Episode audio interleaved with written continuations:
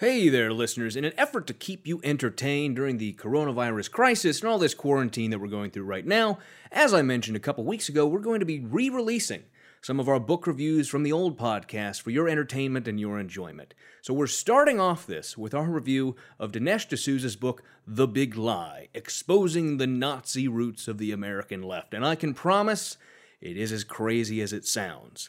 So, starting off this week, you're going to get our introduction to Dinesh D'Souza and his writing, as well as chapters 1 and 2 of his book, The Big Lie. I hope you enjoy, and we'll be releasing more of these over the coming weeks in between our regular episodes with the new book review of Triggered, which is ongoing right now. In addition, the next chapter in Triggered, Chapter 7, is going to be released for patrons only over at patreon.com forward slash NYGBC. So if you want to hear Chapter 7, you're going to have to become a patron for as little as $2 an episode and get all that awesome, amazing extra content and all those other perks. Again, that's patreon.com forward slash NYGBC. You'll hear my voice say it again in a moment, but we hope you enjoy this and remember wash your hands, stay safe, and stay home. You're listening to the Not Your Grandmother's Book Club podcast, where we read them so you don't have to. Like the show? Become a patron at patreon.com forward slash NYGBC.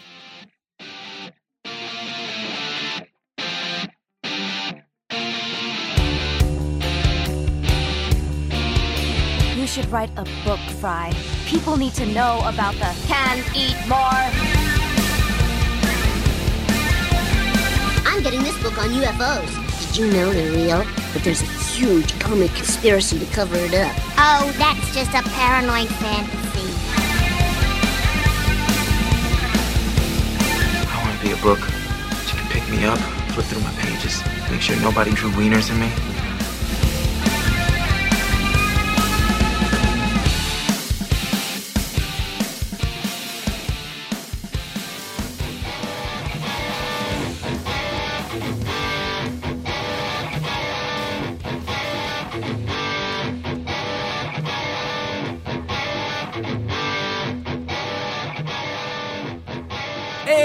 Final segment this week, we start our reading series of Dinesh D'Souza's book, The Big Lie.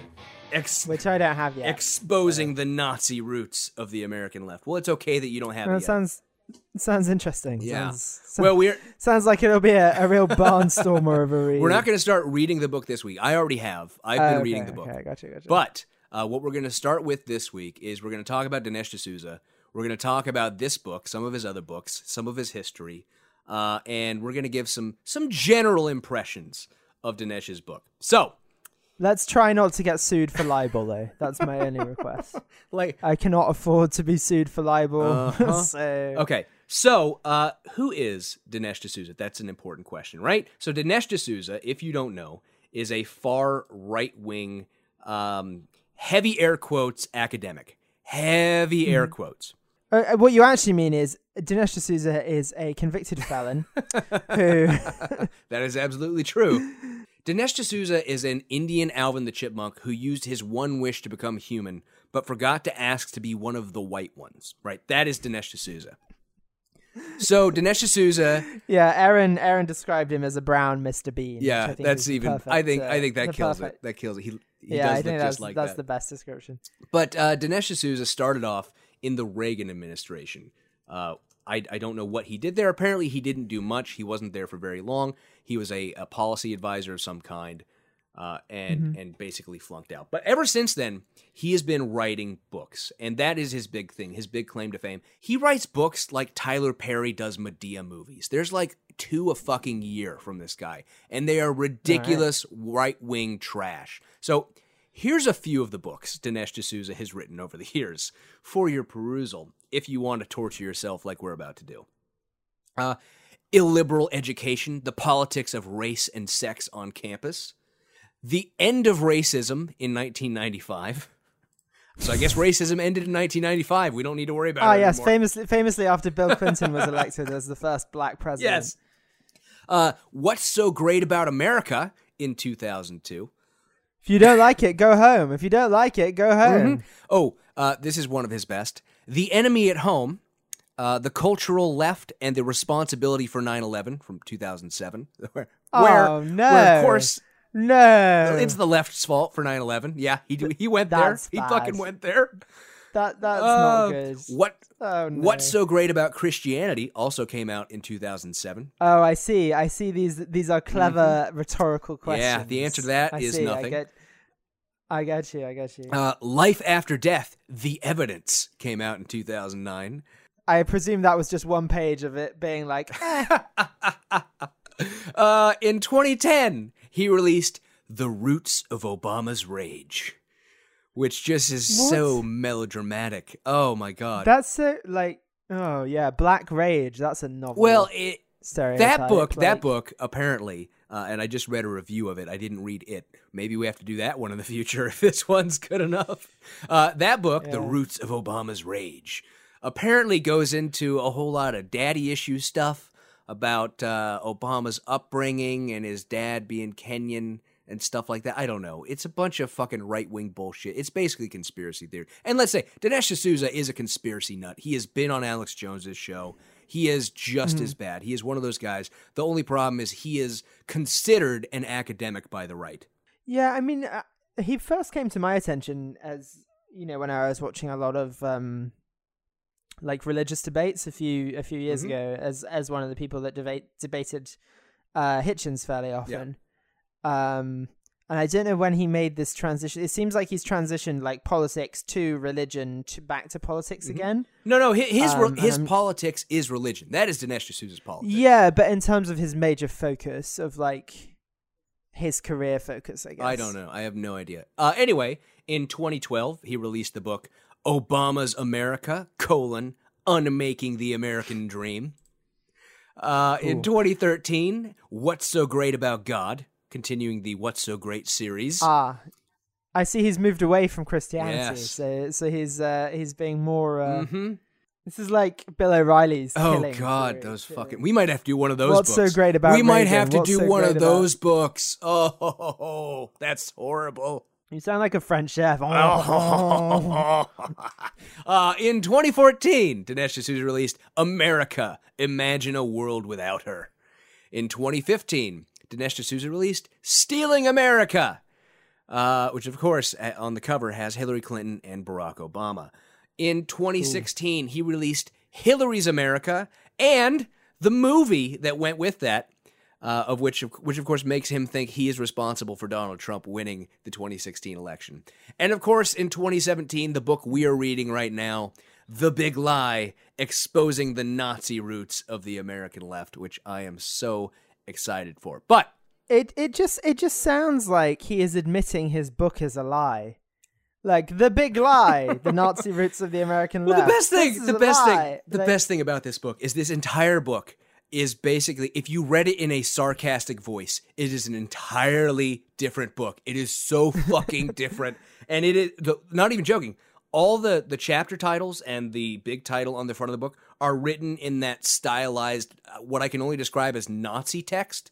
Right? It's like Nazi font. It is fucking Nazi font. Oh, like the SS font, like how you imagine. Yeah, it's SS basically like that. It's fucking like you imagine mix Bavaria and the SS lightning bolts, and it's just it's Yeah, yeah. Nazi font. That is the only way to describe Yeah. it. Um, if you happen to make it over to Dinesh D'Souza's Twitter profile, uh, you see, of course, some of the worst things you can imagine. All of his videos uh, are titled things like D'Souza reveals Democrat connection to Hitler's European conquests. That is the one that is before me right now. Yeah, I mean, it, it's all like a very basic, like, yes, like the answer to a lot of these criticisms is like, maybe, but the Democrats kind of changed in the 60s, in case you weren't watching. Oh, we'll get into that. That's in the book. like, It's in the yeah. book. No, I, I, I know, but I feel like that's the answer to a lot of his, like, shtick is just like, yeah, but Mhm.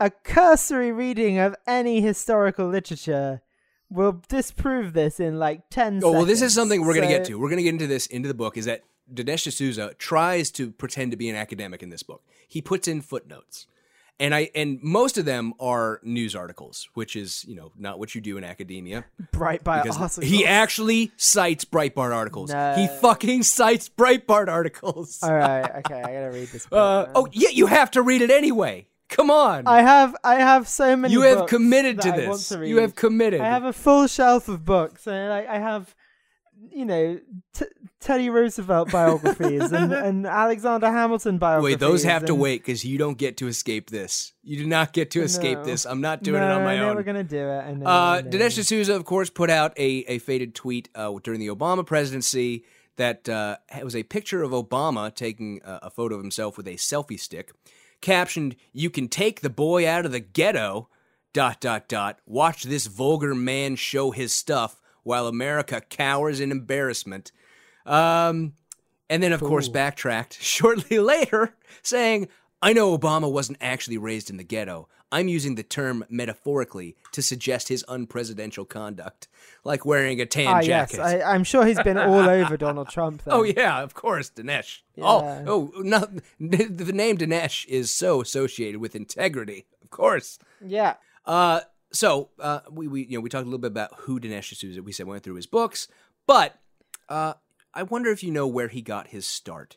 Uh, you're all aware? I do not. So- I mean, you said the Reagan, the Reagan yes, administration. yes. but- So D'Souza went to Dartmouth College, uh, which is Uh-huh. a uh, shitty little organization. Uh, I don't know if you know of Dartmouth, but it's it's a uh, garb It's it's, a isn't it? garbage pile um, with Really? yeah full of burning tires. That's that's essentially what is it is. actually? I thought it was a decent college. Uh, no, because it's not as it's not as good as my college. Dartmouth is good. You Uh, lie. Dartmouth, if you didn't know, is in New Hampshire, which everyone knows is the garbage pile of states. Uh, but I mean, uh, you know, I've never been. But anyway, But I think it's a good college. I think you're being harsh. I am being harsh. But D'Souza went to Dartmouth, and he was part of the Dartmouth Review. He was an editor of a publication called the Dartmouth Review, which is a campus conservative publication. Now, during his time at the Dartmouth Review, and he graduated in 1983, uh, the Dartmouth Review published an interview with a Ku Klux Klan leader, accompanied by a doctored photo of a black student being lynched on campus. Oh, good. Yep. Uh, ran an anti affirmative action article written entirely in Ebonics and headlined, This show ain't no jive, bro.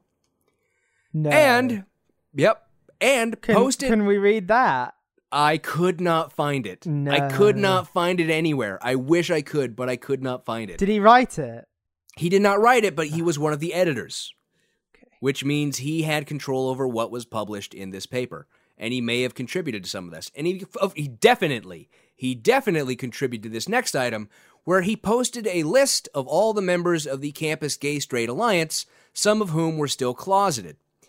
That's Uh, bad. Doing that caused his then classmate and future Treas- Treasury Secretary Timothy Geithner to go up to D'Souza at a college coffee shop and ask him how it felt to be such a dick. Which hats off to Timothy Geithner there. That's good. That's really good. Um, after graduating there, he floated around from shitty little magazine to shitty little magazine. Uh, eventually, ended up working in the Reagan administration and then just writing his own terrible, terrible books. He was the president of the King's College, not King's College, the King's College, Gotcha. which is located in uh, the uh, uh, Empire State Building. Uh, is a private Christian college, uh, right wing Christian college, uh, as most of them are. I don't think there's any non right wing Christian colleges. Are no, there? which is weird because Jesus would have been a socialist, but that's fine. Yeah, yeah.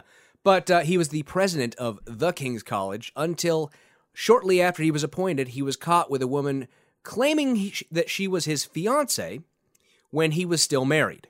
Oh, Uh, and they did not like that. So No, he they left wouldn't. that position.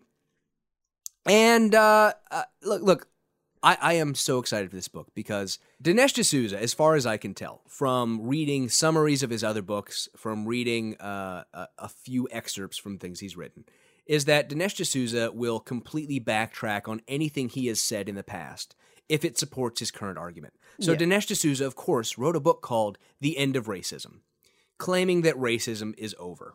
Uh, his book contains quotes like, The slaves were treated like property, that is to say, well.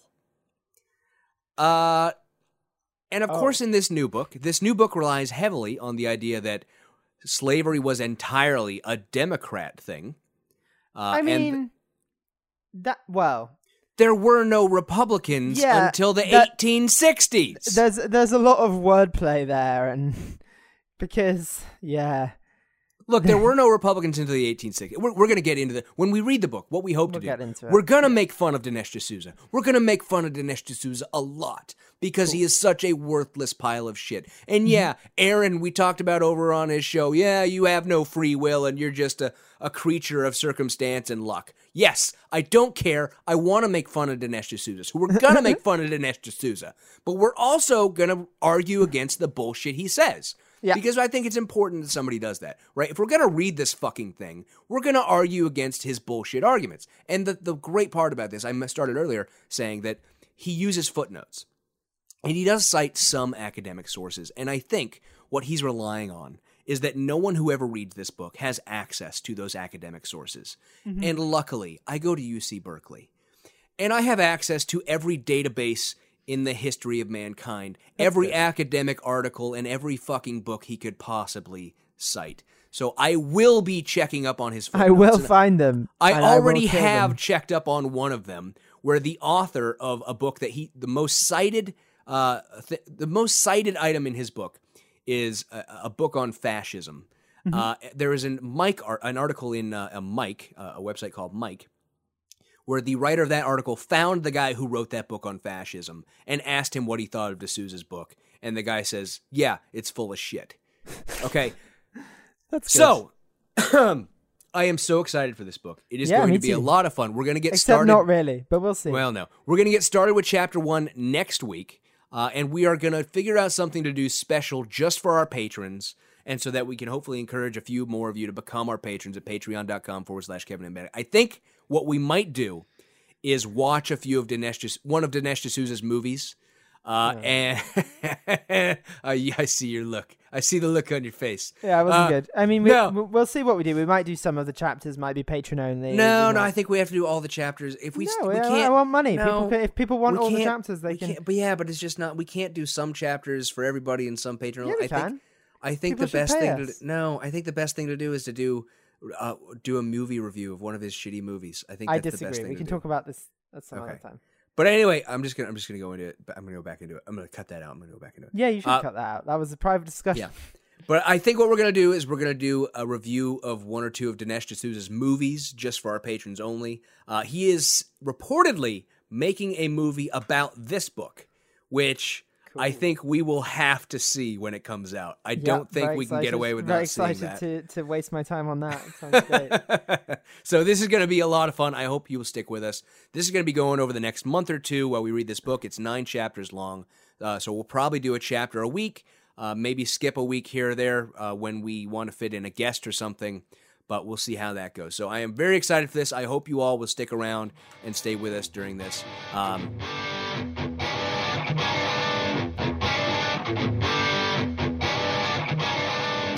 All right, in the final segment this week, we are starting with the first chapter of Dinesh D'Souza's book, The Big Lie Exposing the Nazi Roots of the American Left.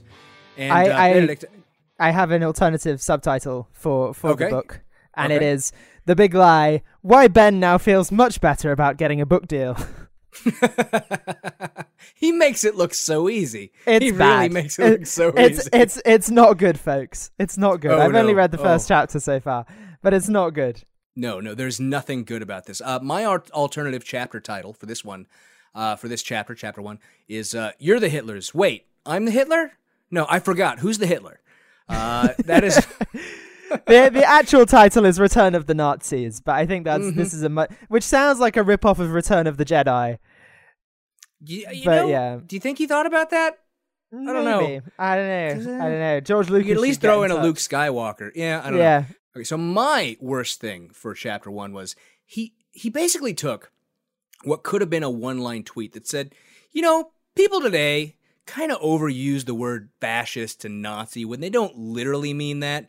And turned it into an entire book saying, "Oh yeah, well I'm gonna say you're all literally Nazis." Yeah, it, it was very weird. I mean, my, the thing that annoyed me most, I don't know if it's the worst thing, it's just him going, I'm going to list a load of li- liberal columnists that I disagree with, and here are all their names, but I'm not going to engage with any of their arguments. But these are their names. Like, I don't know. and then like say, "Oh, look, big- look how all these liberals never engage with the arguments of us." yeah, on the right. exactly. It's it's really it's really bizarre. Um.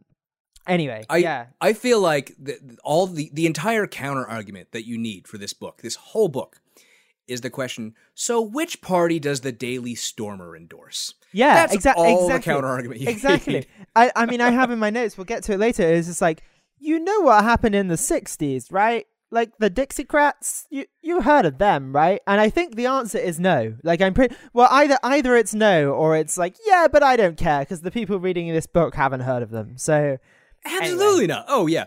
Uh, so anyway, let's get should into we it. should we jump into so the first section is uh, there's a there's a lovely quote um Mm-hmm. and it's it's from Walter Laqueur and it's although fascism seems to be dead it could have a second coming in different forms which I feel like D'Souza does not get the irony of um I feel like he's like oh look the Democrats are fascist but you know, I don't. I'm pretty sure. I haven't looked up the context of that quote, but I'm pretty sure it's about the Republicans. I'm pretty certain it's Or at the very least, it's about like. Donald Trump. Yeah, yeah, yeah. I'm pretty sure it's about Donald Trump. So, anyway, we open with famously discredited psychologist Sigmund Freud. That's the first the first line in the book. Um, is Sigmund Freud's most interesting cases involve people who did bad or destructive things and then shifted the blame onto others. I refuse to believe that Dinesh D'Souza has read any Freud. Um, I think you know he picked- did? He he yelled to his secretary, "Who's a famous smart person?" Yeah. Got Freud and then Googled it, picked the first wiki quote that came up. Yeah, exactly. I think that's right. And I, I mean, also the other thing is like the thing he's talking about transference. That the reason mm-hmm. he's talking about Freud is for something called about like, transference, and he's like, this is blaming other people for your problems. It's mostly not. It's mostly when you fall in love with your therapist. That's what transference actually is. Did you know that?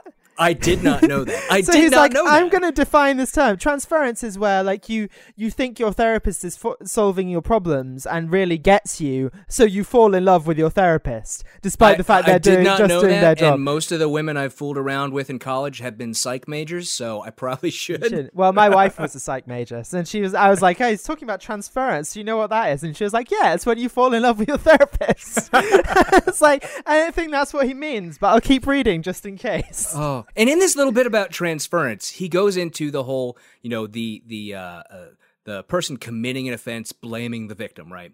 And my thought for for this was basically, Dinesh, you really want to stay away from talking about blaming the woman uh, for being a whore metaphor because that's what your side does. Yeah, yeah, exactly. It was like you know that's what you do, right? Like that's that's when people get raped. That's what conservatives are. Well, what was she wearing? Like that. It's it's like bizarre. literally. Oh god. Okay, and so then next he goes into his whole thing about the big lie, which he just basically takes straight straight out of Mein Kampf, right? yeah, it's, and it sound, but it sounds like he's describing his own book, and then oh, he's no. like. he doesn't get it. He this No. book is like a graduate course in missing the fucking point. That is this entire book. Yeah, but then he's like, he goes on to say, he said, he says something about Hitler. He says Hitler contrasts the big lie with little or ordinary lies, and he quotes from Mein Kampf. He says, "The great masses of the people more easily fall victim to the big lie than to a little one, since they themselves lie in little things, but would be ashamed of lies that were too big." And then it's like, anyway, having said that about Hitler, here's my book about how Democrats are Nazis. Like, you just haven't got what you've just said. Like, it's bizarre, bizarre, bizarre. Like, oh yeah, it's People only believe big lies, but I wouldn't lie to you anyway. Democrats are Nazis. Here's my uh, here's my book on that. Like what?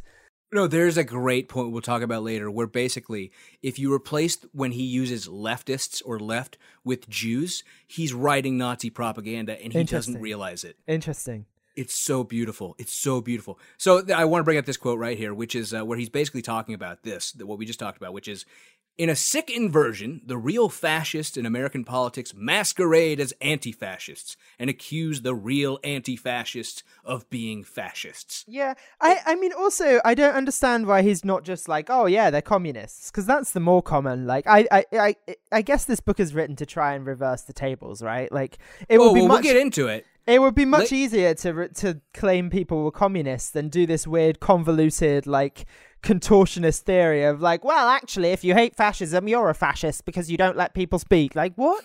Communists also didn't like fascists. Just call us communists. Everyone Well, would la- be happier. Everyone would be happier if you called us communists because, like, it's a little closer to my ideology than fascism.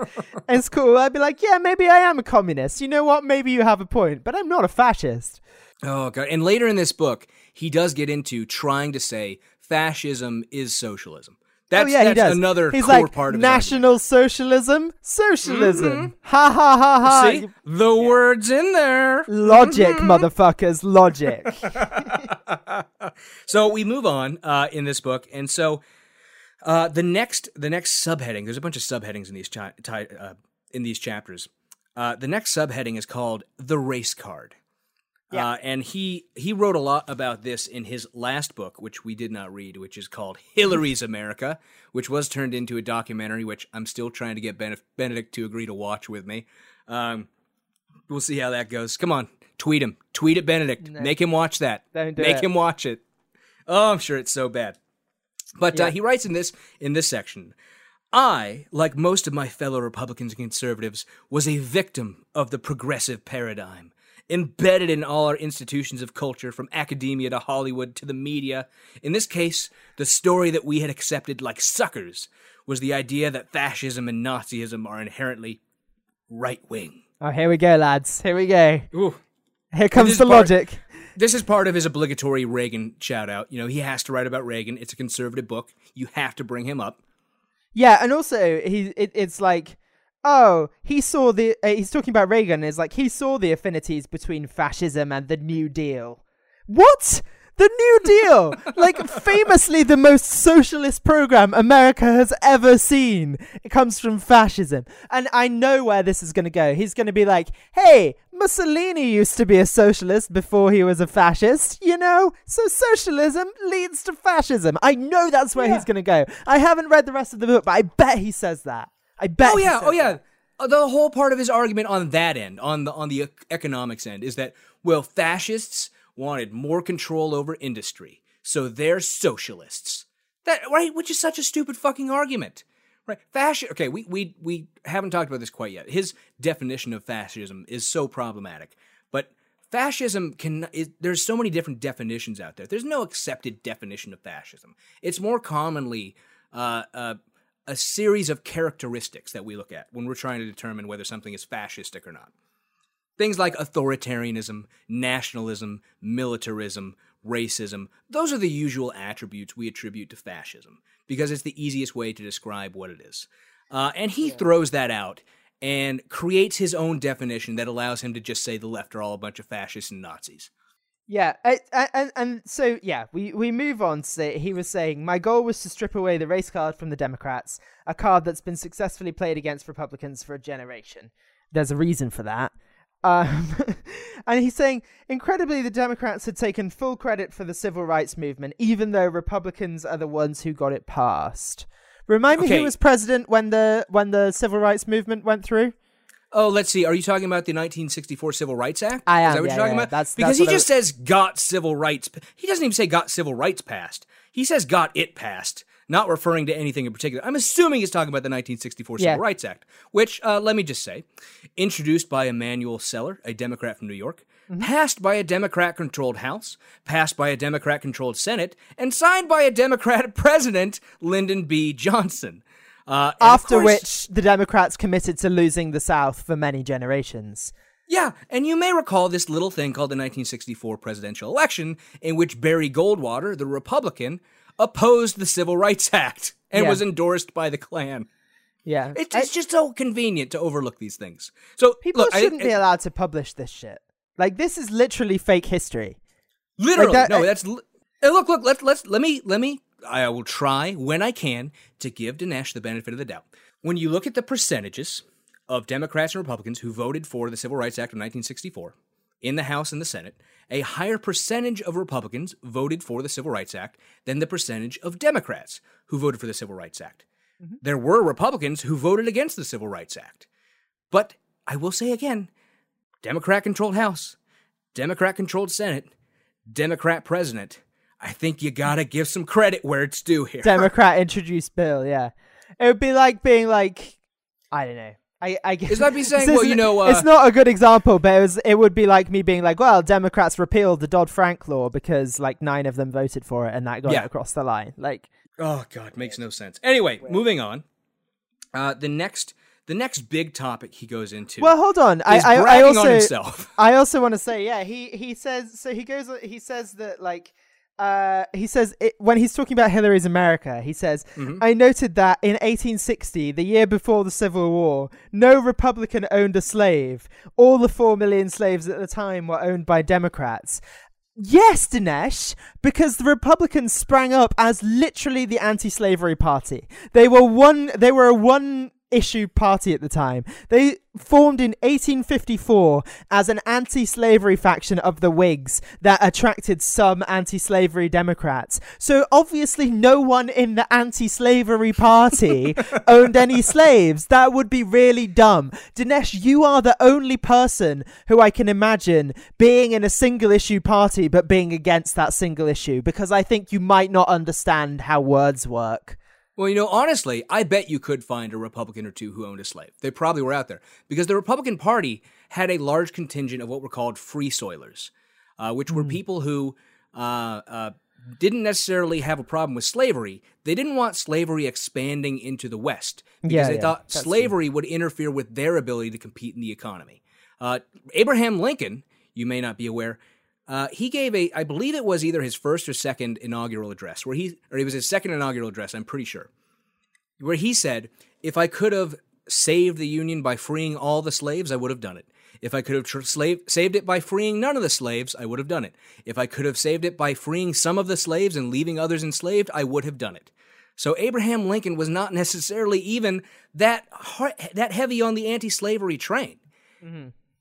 We're, we're gonna try. We're trying to point out the inconsistencies in this argument where it is, but it's hard because it's so ridiculous. It's so it's dumb. so bad. So anyway, the next next section he gets into is basically praising himself, Yeah, talking about fun. how how his book Hillary's America was a number one New York Times bestseller, and he complains about how it didn't get more media attention. Yeah, yeah, yeah, that's true. He, yeah, and he's he's giving himself credit for getting Trump elected, which is really funny.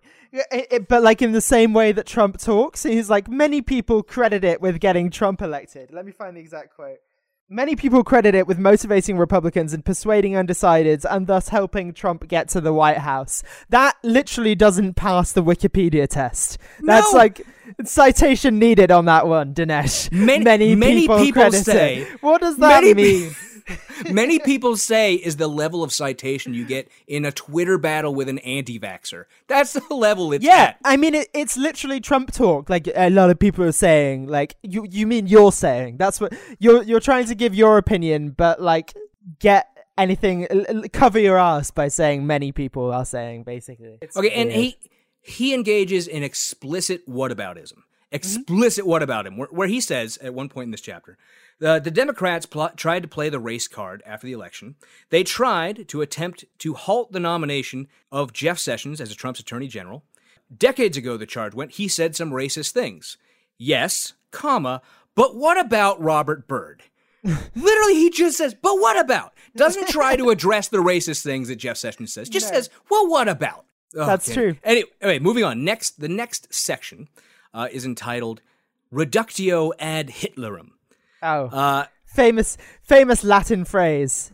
It's really dumb. and let's say, let's let me say, in this chapter, I can agree with a, a general sense of what he should have said. What he should have said. Not what he said, but what he should have said. Which is that the terms fascist and Nazi get way overused in our society today, right? Those just get tossed out like they mean nothing, right? We call, you know, everybody gets called a Nazi. And that is ridiculous, right? We should try to not resort to just ad hominem attacks and hyperbole like that. We should absolutely Yeah. try to not do that. I I agree with that, but also like his uh, his quote in the first paragraph of this this chat is this subchapter is like quote nowhere was this better illustrated than in the response of several Hollywood figures to Trump's election and inauguration like Ah, yes, the leading thinkers of society. Like, who gives a fuck what the, what Hollywood is saying? Like, you can't write a political polemic and be like, I disagree with the actors and actresses of Hollywood, and therefore I am smart. Like, no. Like, there are smart people in Hollywood, but they're not like the political voice of this of the generation. Like, it's really dumb. So one of the things he brings up in this chapter is that out here in wacky California, where foolishness is abundant, he writes, we hear of food Nazis, health Nazis, and Yeah. surf Nazis. I, I've And he have you, writes- I, I, I, I put this in the script. Have you ever heard of any? I've only been to California once, so I've never met a food Nazi.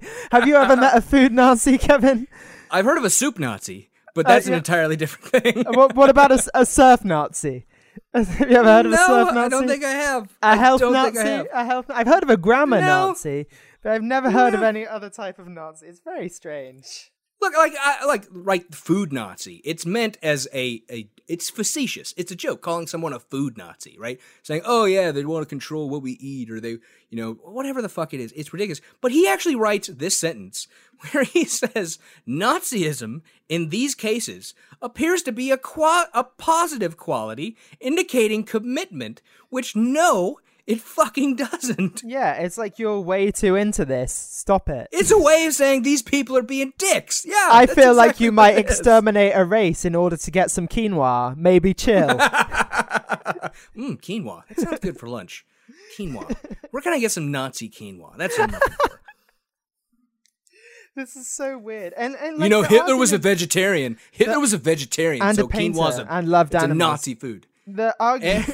And the argument and, and he played the bassoon, place. so technically he is the Hitler of music. That's true. That's true. Uh, I love Silicon Valley. I'll quote it whenever I can. Yeah. So I don't know. I don't know who he's talking about. And then he just, again, as I say, he begins to list left-wing commentators to go along with, with his weird list of Hollywood actors and actresses.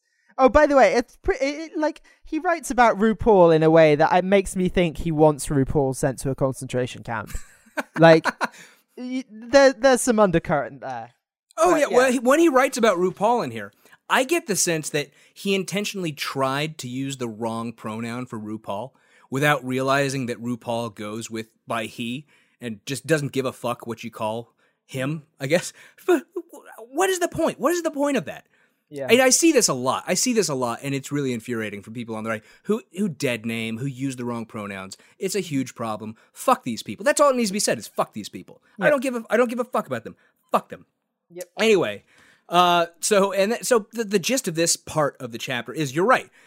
A bunch of lists of examples of people saying, you know, Trump is like a Nazi, or Trump is a fascist, or Trump has tendencies that are sort of fascistic. I mean, things yeah, like at that. least at least he he acknowledges that no one is trying to say that he's like 1944 Hitler. He's like he he does acknowledge that we're saying he's early 1930s Hitler of like trying to that there are some authoritarian tendencies in there, let's say. Um Well, thanks, Dinesh. Thanks for the yeah, distinction exactly. that But, you're yeah, totally going to backtrack on it- later. it's really weird because then he's like, "Oh well, if we say we're a Nazi state, some of it it could have. Uh, it, it's not fair on us because it could have implications for diplomatic relations." Like he's doing the victim blaming thing. Like it's not our fault. Like people can see for themselves. They're not like, "Oh well, this random celebrity says he's a Nazi, so he must be a Nazi, and that affects our diplomatic relations." No, Trump's actions affect our diplomatic relations.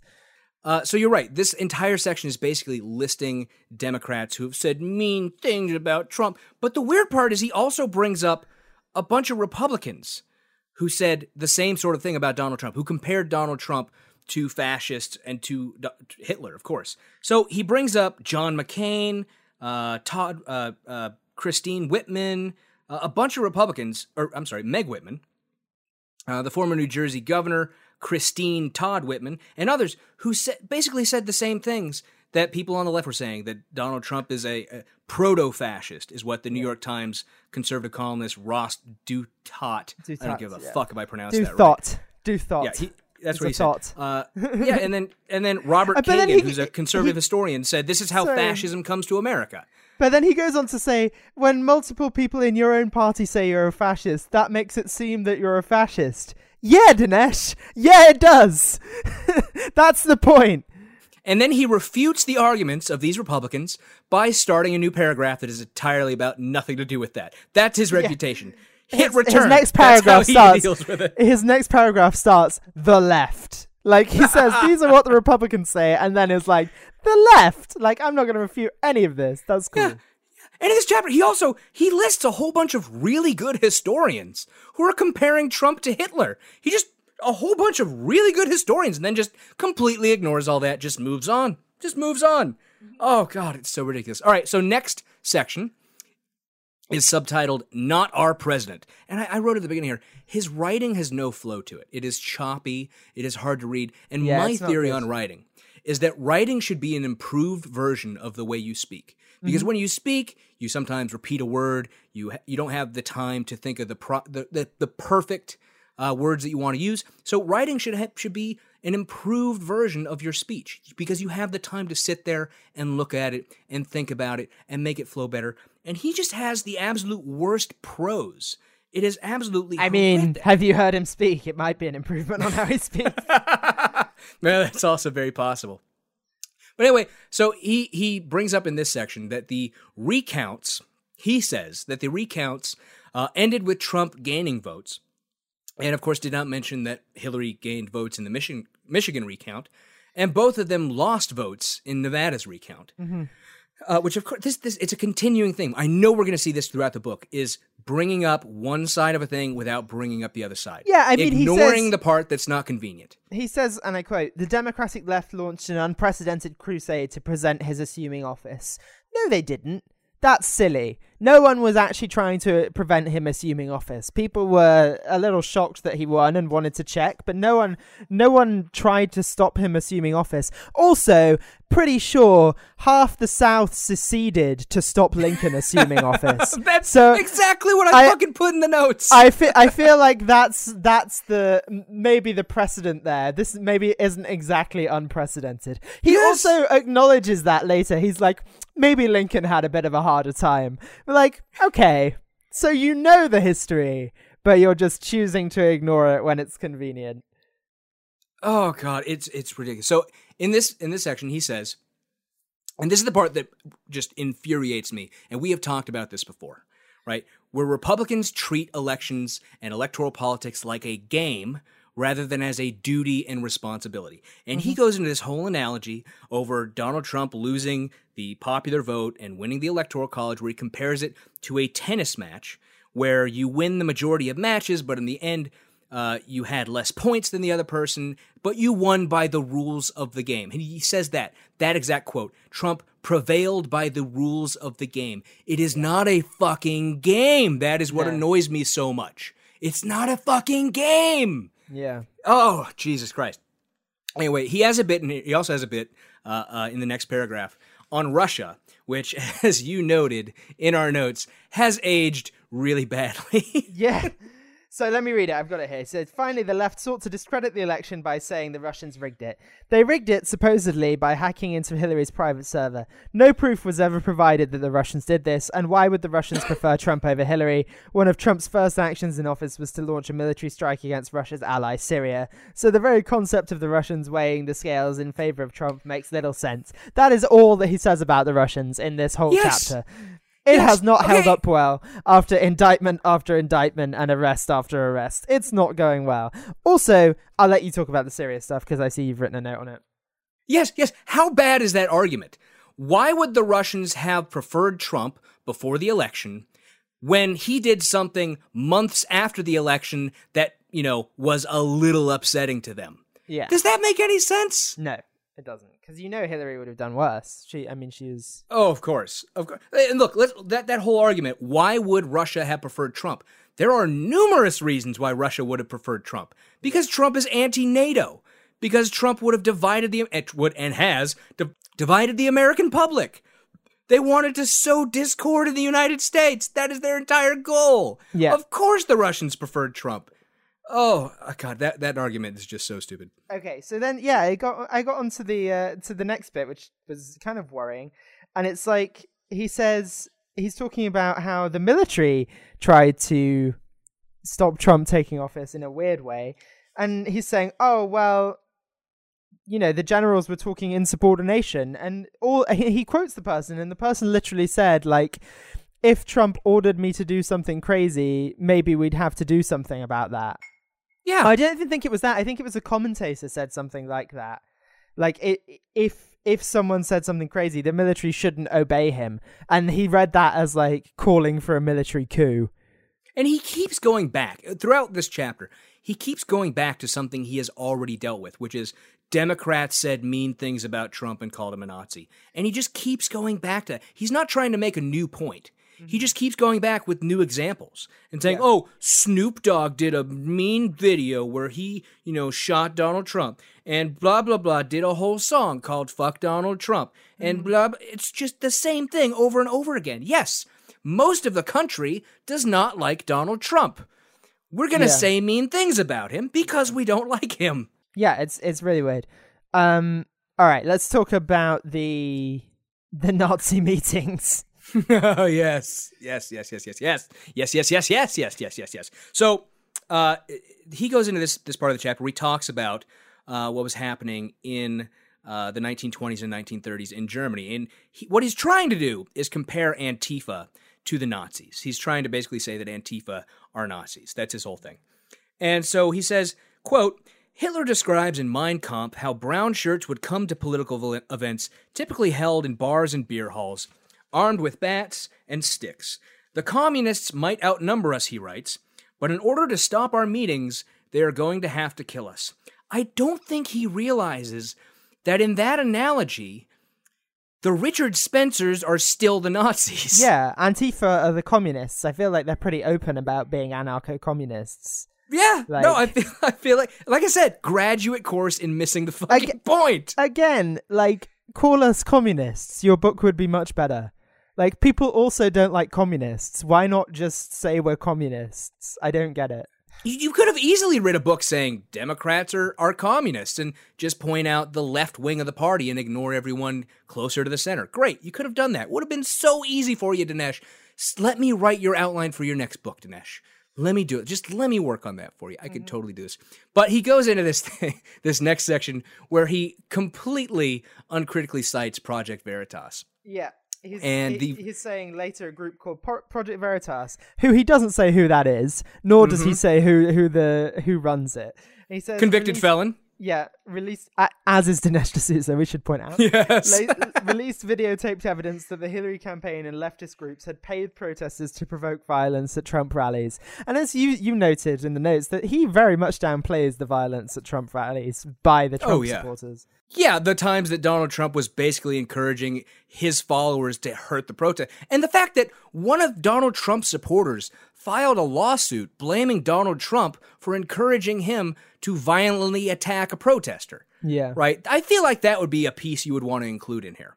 Yeah, but right, you're right. He he he talks about this Project Veritas video, which uh, if you don't remember this, this was back during the campaign when Project Veritas. Uh, whenever you watch these Project Veritas videos, they don't even try and hide their edits, right? And they never release the full video. That should be a huge clue that they never released the full video. Um, because they selectively edit the shit out of these things Yeah. to make them Yeah. look way worse than they are. Yeah. And what happened They- was there was They there was did one that with person Planned Parenthood, CNN, all Yeah. that stuff. there was one person who was talking to um, uh, this Project Veritas supporter about how he would go to a Trump rally wearing an anti-Trump T-shirt and maybe say some anti-Trump things. That that was all you had to do. You just wear an anti-Trump shirt and they will attack you. Uh, and so, look, great. Um, and then they make up this thing about them being paid to do that. There's no evidence of that. This one person worked for a group that got paid sixteen hundred dollars for some work for the Hillary campaign, and they just say, "Oh, that must have been for this." Yeah. Um, weird. That, but, but, but, what I love in here, what I love in here is in the on the next page where he talks about Milo Yiannopoulos, uh, and he brings up, you know, the, all the everything that went on out here in Berkeley, which of course I was here for. Uh, and and let me say, he makes it look, he makes it sound like there were just mobs running through the streets of Berkeley, attacking everyone they can see and destroying everything. There was like at the most forty people breaking shit at the most, and the rest were a bunch of students standing out on the grass and chanting, and that was it. Okay, there were a few windows that got Exercising smashed. their right to free speech, you mean? Yeah, yeah. And, and of course, whenever there's something like this that happens with the the conservatives, when you have the Charlottesville rally where there's people who are being violent there, they say, "Well, you can't make these people stop exercising their free speech just because some of them are being violent." It's the same exact thing. But he talks about Milo and he says, uh, in reality, uh, Milo Yiannopoulos is a conservative provocateur and comedian. He is flamboyantly gay, proclaims himself a dangerous faggot, Quote. and quote, yeah, and calls Trump daddy. While he bashes Islam for its vicious suppression of women and homosexuals, he has no association with fascism or Nazism. But now does have an like to say- association with Infowars. I, w- well, I would like to say also has an association with the fucking Daily Stormer, which is very much a fucking Nazi publication, right? I, I, this that fucking I love that BuzzFeed piece. I st- I want to I want to post that again because if you didn't see it when it came out originally, BuzzFeed broke a whole bunch of emails between Milo and various people, And uh, has including video his- of him singing America the Beautiful while people Nazi salute in the crowd. while Richard Spencer Nazi salutes five feet from his face. But he Oh, didn't see it, was- allegedly. Yeah, of course. Of course, he didn't see it because he was just walking around in public without being able to see anything. Okay, and, and I want to say he he uses all this this part of the chapter to again try and compare the anti-fascists to the Nazis because they wore helmets and brought bats. Okay, so I do we get to say the same about the people who came for the fucking March for Trump rally? Those Trump supporters who came to commit violence. That was their purpose. I was there. They came because they wanted to hurt people. That was the entirety of that fucking thing. It wasn't about free speech. But uh, let's move on to the next part of this chapter, which is called A Rationale for Violence. This is the final. Oh no, not quite the final part. There's Not one- quite the final, but we're almost there. Which is called learning from Hitler. Which Yeah, know, great. To. So in this part, he recognizes the fact that the entire, and I, I got to put this in quotes, intellectual wing of the conservative movement uh, refused to support Donald Trump, and then acts like that doesn't mean anything. I gotta say, when all of what tiny little amount of brain power you have left in the Republican Party says, "Oh fuck anybody but this guy," maybe you made a mistake. yeah, Maybe. there's a problem there. and he, he talks about these not my president's day marches uh, which uh, i looked these up and I, I had never heard about them i was not familiar with them No. because i only remember the march for trump thing the only violence i could find were 13 arrests in portland one that, that included a 66 year old woman and a 14 year old girl that were arrested uh, presumably just because the police did one of those sweep arrests where they grab the first people they can get to but I do want to talk about the March for Trump rallies that I already mentioned, which uh, he says were violently interrupted. They were not violently interrupted by the Antifa coming there. Both sides came just to fight. That was the mm-hmm. entire fucking thing. And we've denounced violence uh, by both of these groups before, right? I think Yeah. Antifa's a bunch of fucking stupid people who, who should should you know, you shouldn't be out there trying to hurt people. You just shouldn't be doing that. It's a waste of your time. It's a waste of everybody's time. It provides bad optics. And it provides Dinesh D'Souza the ammunition to write fucking books like this. I think he'd write them anyway, but that's okay. He still would. He still would. Uh, and, and of course, in this in this chapter, he completely avoids the fact that most Democrats echoed exactly what I just said, which is that we denounce this violence and we want this shit to stop. Right? That is overwhelmingly what most people said, but he completely acts like that didn't happen. Um, he also he gives us a sneak peek at what's coming later, including our re-education program for our denazification, which will be the last chapter. I'm so excited to read that. I can't wait. I, can't wait to be re-educated through labor. Oh, oh, it's gonna be so good. It's gonna be so good. Uh, he also brings up in this part uh, Friedrich Hayek, who Oh, was a yeah, who was a writer who basically called welfare uh, welfare capitalism Nazism, and then he brings up a political scientist named Herman Finer, uh, who criticized Hayek. And I have to say, Herman Finer taught at UC Berkeley, great guy. Uh, I believe I believe Hayek did as well, uh, if I'm familiar. I think they I think they might have both taught at UC Berkeley. Um, but Herman Fire, Herm, Herman Finer, who criticized Hayek as having, quote, Hitlerian contempt for the democratic man. And then Dinesh says Finer did the usual progressive attack by crying Hitler and not bothering to deal with Hayek's argument. What Dinesh leaves out there is that Herman Finer wrote an entire book called The Road to Reaction, which was a refutation of Hayek's claims. And Dinesh is engaging with neither argument and just pulling a Google quote search. from each of them. Yeah. A Google search told me that. I know Dinesh has Google well, because that's how he gets all of his citations. yeah. No, it's Oh, very it's very weird, and it's like, it, yeah, he talks about Jonah Goldberg a bit as well, which is weird. Who isn't Um, just uh, an ignorant, contemptible twat waffle. Yeah, But even like, Jonah Hayek, Goldberg. Hayek and Goldberg are the starting point for my book. Like, maybe don't write the book then.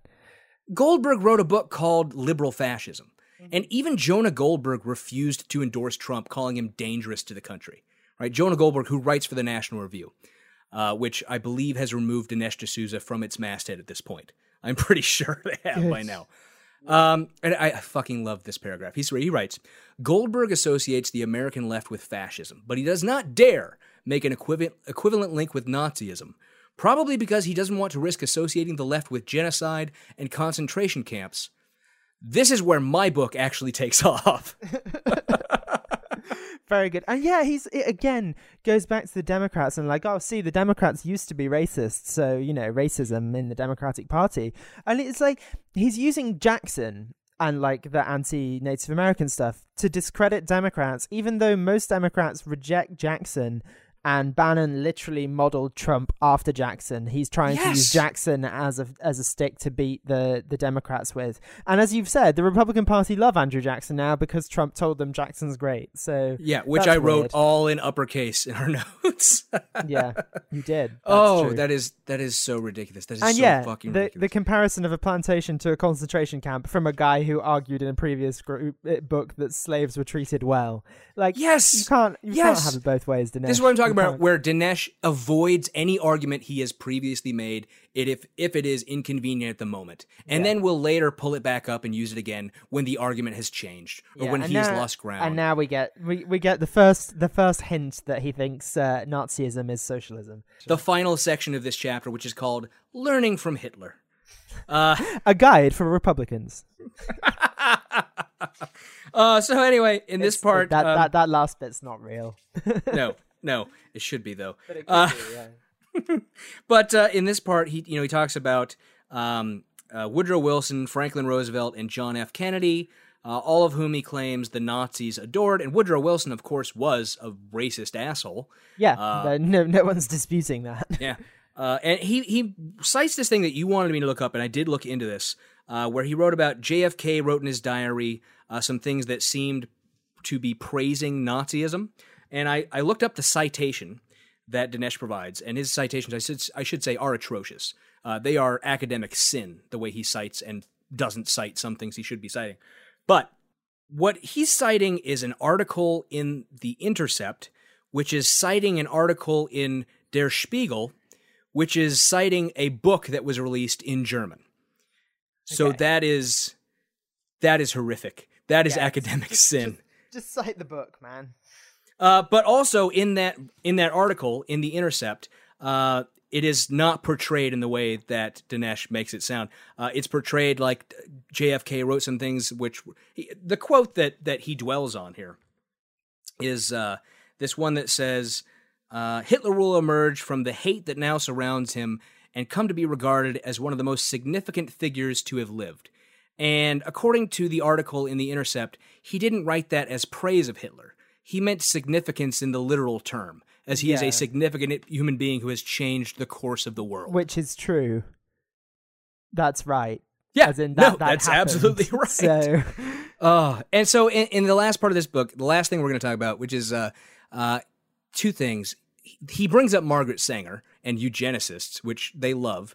Uh, and Margaret Sanger, of course, they, they love to say is just a total Nazi eugenicist, blah, blah, blah, when her views were very different than the prominent eugenicists of the time. Uh, and she very much thought it was people's own choice to decide whether to have children or not. That was her big push. Um, and the other thing I get, I don't get, is this idea that there is a conspiracy within the Republic, within the Democratic Party, to hide the past of the Democratic Party. That the Democratic Party just doesn't talk about it. That academia doesn't talk about it. That the media doesn't talk about it because they're trying to hide something. When literally everyone knows that the Democratic Party ran the South when the Civil War happened, that they were the party of slavery. Everyone knows that. It's just that they're not that now. Then is not now. I should not have to tell him. Yeah. Uh, also, the the other weird thing is like he says, think about this. We know the name of the philosopher of capitalism, Adam Smith. We also know the name of the philosopher of Marxism, Karl Marx. So quick, what is the name of the philosopher of fascism? Yes, exactly. You don't know. No, Dinesh, you don't know. How about Nietzsche? How about Heidegger? Like all these people that were associated with the Nazi movement. Like, just because you don't know something doesn't mean we don't know, Dinesh.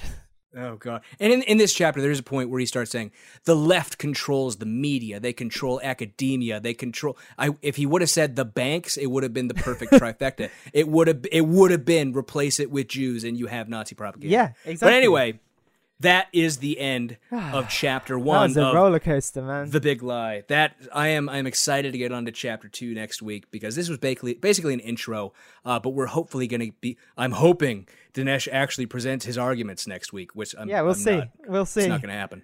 Uh, so we'll see how that goes.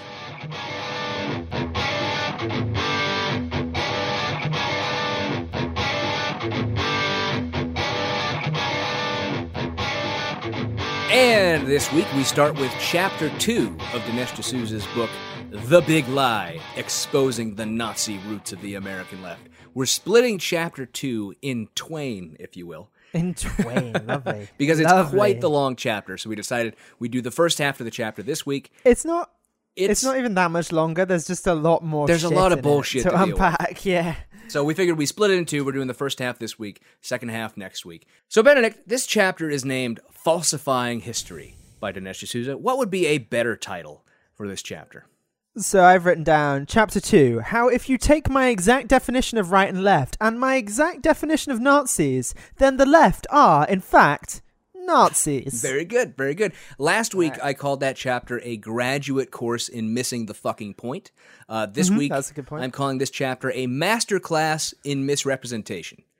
yeah, I think that you'll see as right we go through also. it that is exactly how this goes. And I want to start off with I have never seen a book suck someone's dick as hard as this one. This book, this book is living underneath Nothing wrong. Desk. Nothing wrong with sucking a dick. no, by the way. nothing wrong So with that. It's not but I've never seen a book do it. Whatever you need to do, man. Look, I've searched on Pornhub as long and hard as I can, long and hard, haha. But I have not yet found it. So anyway, why don't we start off this week with the opening quote? He likes to put a little fun opening quote here. What? It sucks. What is this one? It's from it's from Goebbels, Mm-hmm. uh, the, as as you may know, the Nazi minister of propaganda, and it says propaganda is always a means to an end. The propaganda that produces the desired results is good, and all other propaganda is bad. So I'm sorry to say this, Dinesh, but your propaganda is bad. So Well, I'm sorry, Goebbels. Goebbels would not have been proud of this propaganda. well, and even propaganda that re- reduces the re- desired results is bad, right? yeah, Joseph I mean, Goebbels, all Goebbels propag- is full of shit. Yeah, that's true. We know that. Um, so the the opening line of this is this chapter exposes the falsification of history that supports supports Supports. supports the accusation that Trump and the GOP are 21st century fascists and Nazis. The I, I mean, the funny thing about this is it, it's taking something that like not that many people really say. Like nobody really says that Trump is a Nazi anymore. I think there was some reaction that said that they got kicked up, but like no one really says he's a Nazi. Like people think he's dangerous in his own right. I've heard him compared to like a classic crime family, which I don't necessarily disagree with, but like I'm not sure many people calling him a Nazi. So this this whole book is a straw like based on a straw manning of that argument, which I'm not sure really exists anyway. Oh, absolutely. I mean, look, we could boil down this whole book into Dinesh D'Souza presents a straw man and then knocks it down. You're right. That's exactly what Yeah. the book is. Because throughout this chapter, Except he doesn't even really knock it down. Like no, he hits return and starts a new paragraph. We've established. Yeah, exactly. that's how Several times he'll be like, "I will deal with this presently." Like it starts a new paragraph and then just never comes back to it. It's really weird.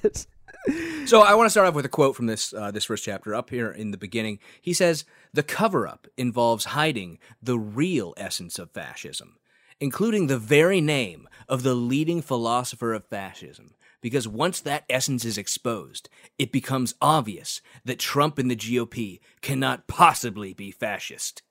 I mean, I don't think no- nobody's like hiding the name of the fascist philosopher. No. like that. It's not like a grand conspiracy. I the person he's referring to is uh, Giovanni Gentile, Mm-hmm. who's an Italian writing, and he. uh, I mean, he was an early proponent proponent of early fascism, but not really by the time fascism invo- evolved into its final form. Like there are yeah, he's someone who you decried know, the violence and the the we scapegoating. we know sorry we know Mussolini started as a socialist and that makes sense with what Gentile said because Gentile was more the socialist side of the argument. But you can't say that the fascism that ended up as fascism in Italy and Nazism has any real basis in socialism. There's there's a whole Snopes article on it. Like are the Nazis socialists? Like just because they have the name socialist in their name national socialist doesn't mean that they're actually socialist in any meaningful way. It just means they you know and again it's it it- it is similar to what Trump does in like reanimating the working class um who feel abandoned through quote unquote nominally socialist policies like saying you know we're going to bring coal back. That's kind of a socialist thing because it's unionization and that you can argue that bringing back a, a dying industry to on behalf of the working class is socialist Mhm. in a way but again not really No. like j- I get what yeah, you're saying. I get what you're saying. But the, the core argument of this chapter is uh, Mussolini's fascists and the Nazis were socialists. Therefore, fascism is socialism. And everyone on the left is a fascist. That's his yeah, argument. w- I mean, which doesn't stand any kind of reason. No, absolutely. Also, I'm just looking. I'm flicking through the cartoons, and some of them. So he had a cartoon specifically commissioned Yes, for this yes, book, and It's oh. a really shitty cartoon. There's some beautiful Anyway. illustrations in this book. There are. yes, there we'll are. get to them. We'll get to them when we get to that part of the book. But anyway, Anyway, whatever. so uh, yeah, so to, to build his argument, he says it's in the first, the first, his first thesis, if you will, is he says it's important to clear up what we mean by left and right, and by that he means, of course, it's important to clear up what he means by left and right, because it's a very specific definition that allows him to make his like weird, warped argument. And I've written a bit of a diatribe here, so I'm just going to go go, on. go it. right ahead. Um, so he claims, I think correctly, that the French Revolution is the origin of the, the two terms because you had the proponents of the Ancien. When there were arguments over what was to be done with the king, you generally had the proponents of the Ancien regime and non radical change on his right, so, you know, reactionary conservatism. And you had the more radical change, the Jacobins, the Girondins, people who were proposing a republic or a radical change to the monarchy or the way the monarchy worked on the left. Mhm. So he understands and and and gets that the right wing means supportive of the monarchy and not wanting to upset the established order in favor of progression, liberalism, whatever you want to call it. But he immediately, literally immediately, like in the next paragraph, uh, strawmans that concept and goes straight goes straight for. But America doesn't have a monarchy, so what could it possibly mean here? Yeah, who knows? But But- we so- did have a monarchy. Yeah, but it's not even that. He uh, he goes on to be like, that must mean we want to conserve the principles of the revolution. like, no, that's not necessarily what it means. It yeah, it, no, no, it's so very he, strange. he spends this first part of the chapter talking about the Revolutionary War and the, the division back then, and then trying to straw man his argument into what and left and right mean now. And he writes that the American Revolution was characterized by three basic freedoms economic freedom, Oh, yeah. political freedom, and freedom of speech or religion. These are the. but he also says economic freedom, aka capitalism. yes, yes. First of all, capitalism did not exist until after the Industrial Revolution had taken hold. It just didn't work that way. Mm-hmm. People people would build things and sell them. uh, You know, it was much more hand to mouth, right? It was like you someone was a woodworker and he woodworked, but not in the way that like he didn't have a nine to five woodworking. He was like, "I'll make your your table when I want to make my table, and you'll give me the money because I'm the only person that can make this table." Like it wasn't capitalism in the same way. It wasn't industrial capitalism. So, and the earliest you can claim that happened was in 1790, which is when the first industrial mill opened. But it, you know, in reality, it didn't even take hold until well after that. And the agrarian South remained mar- markedly uncapitalist and proudly uncapitalist mm-hmm. until like the Civil War and well after. And also, he, he said political freedom, aka democracy. The founders hated democracy, as we call it today. I mean, he's true. right about speech. He's right about speech. Yes, they, and they were they were more democratic than any other country in the world at the time, but they didn't like Yeah. democracy as we think about. it. In fact, James Madison specifically did not like the idea of a complete and free Yeah, democracy. a completely and he studied democracy. literally every. He he set about to study every form of government that there had ever been. James Madison. Yes. He wrote like a treatise on like all the governments in the world ever and what was successful. Like Uh, and there is just there is one sentence in this section we're talking about that he wrote. He said, "America has never had either a monarchy, monarchy or an established church." Benedict, uh, was there a time where you owned us? There was Yes, yes, and yes. you have a king. I mean, technically, you wouldn't have been America then. I mean, he's right, but he's playing with words. I know, I know, but you get what I'm trying to say. Yeah, we did have a dumb. fucking monarchy. It's it's it's extremely dumb. Um, whatever. It's, but and also he's like, oh well, people. What he's missing is the point of the right isn't to support the king. It's it's to support non-change and reactionary policies. Yeah, exactly. Like that's that's that's what the right wing in the French Revolution did. The fact that there happened to be a king tied up in that is Mm-hmm. part of it and it's an interesting part of it but really what they were objecting to was radical change or or progression to liberalism part so yeah part of what we mean to, when to we tie it up with oh well right wing means you need a king is like a dumb an inherently Exactly, dumb exactly. point Part of what we mean when we say right in common parlance is the group that seeks to uphold the established order to prevent change.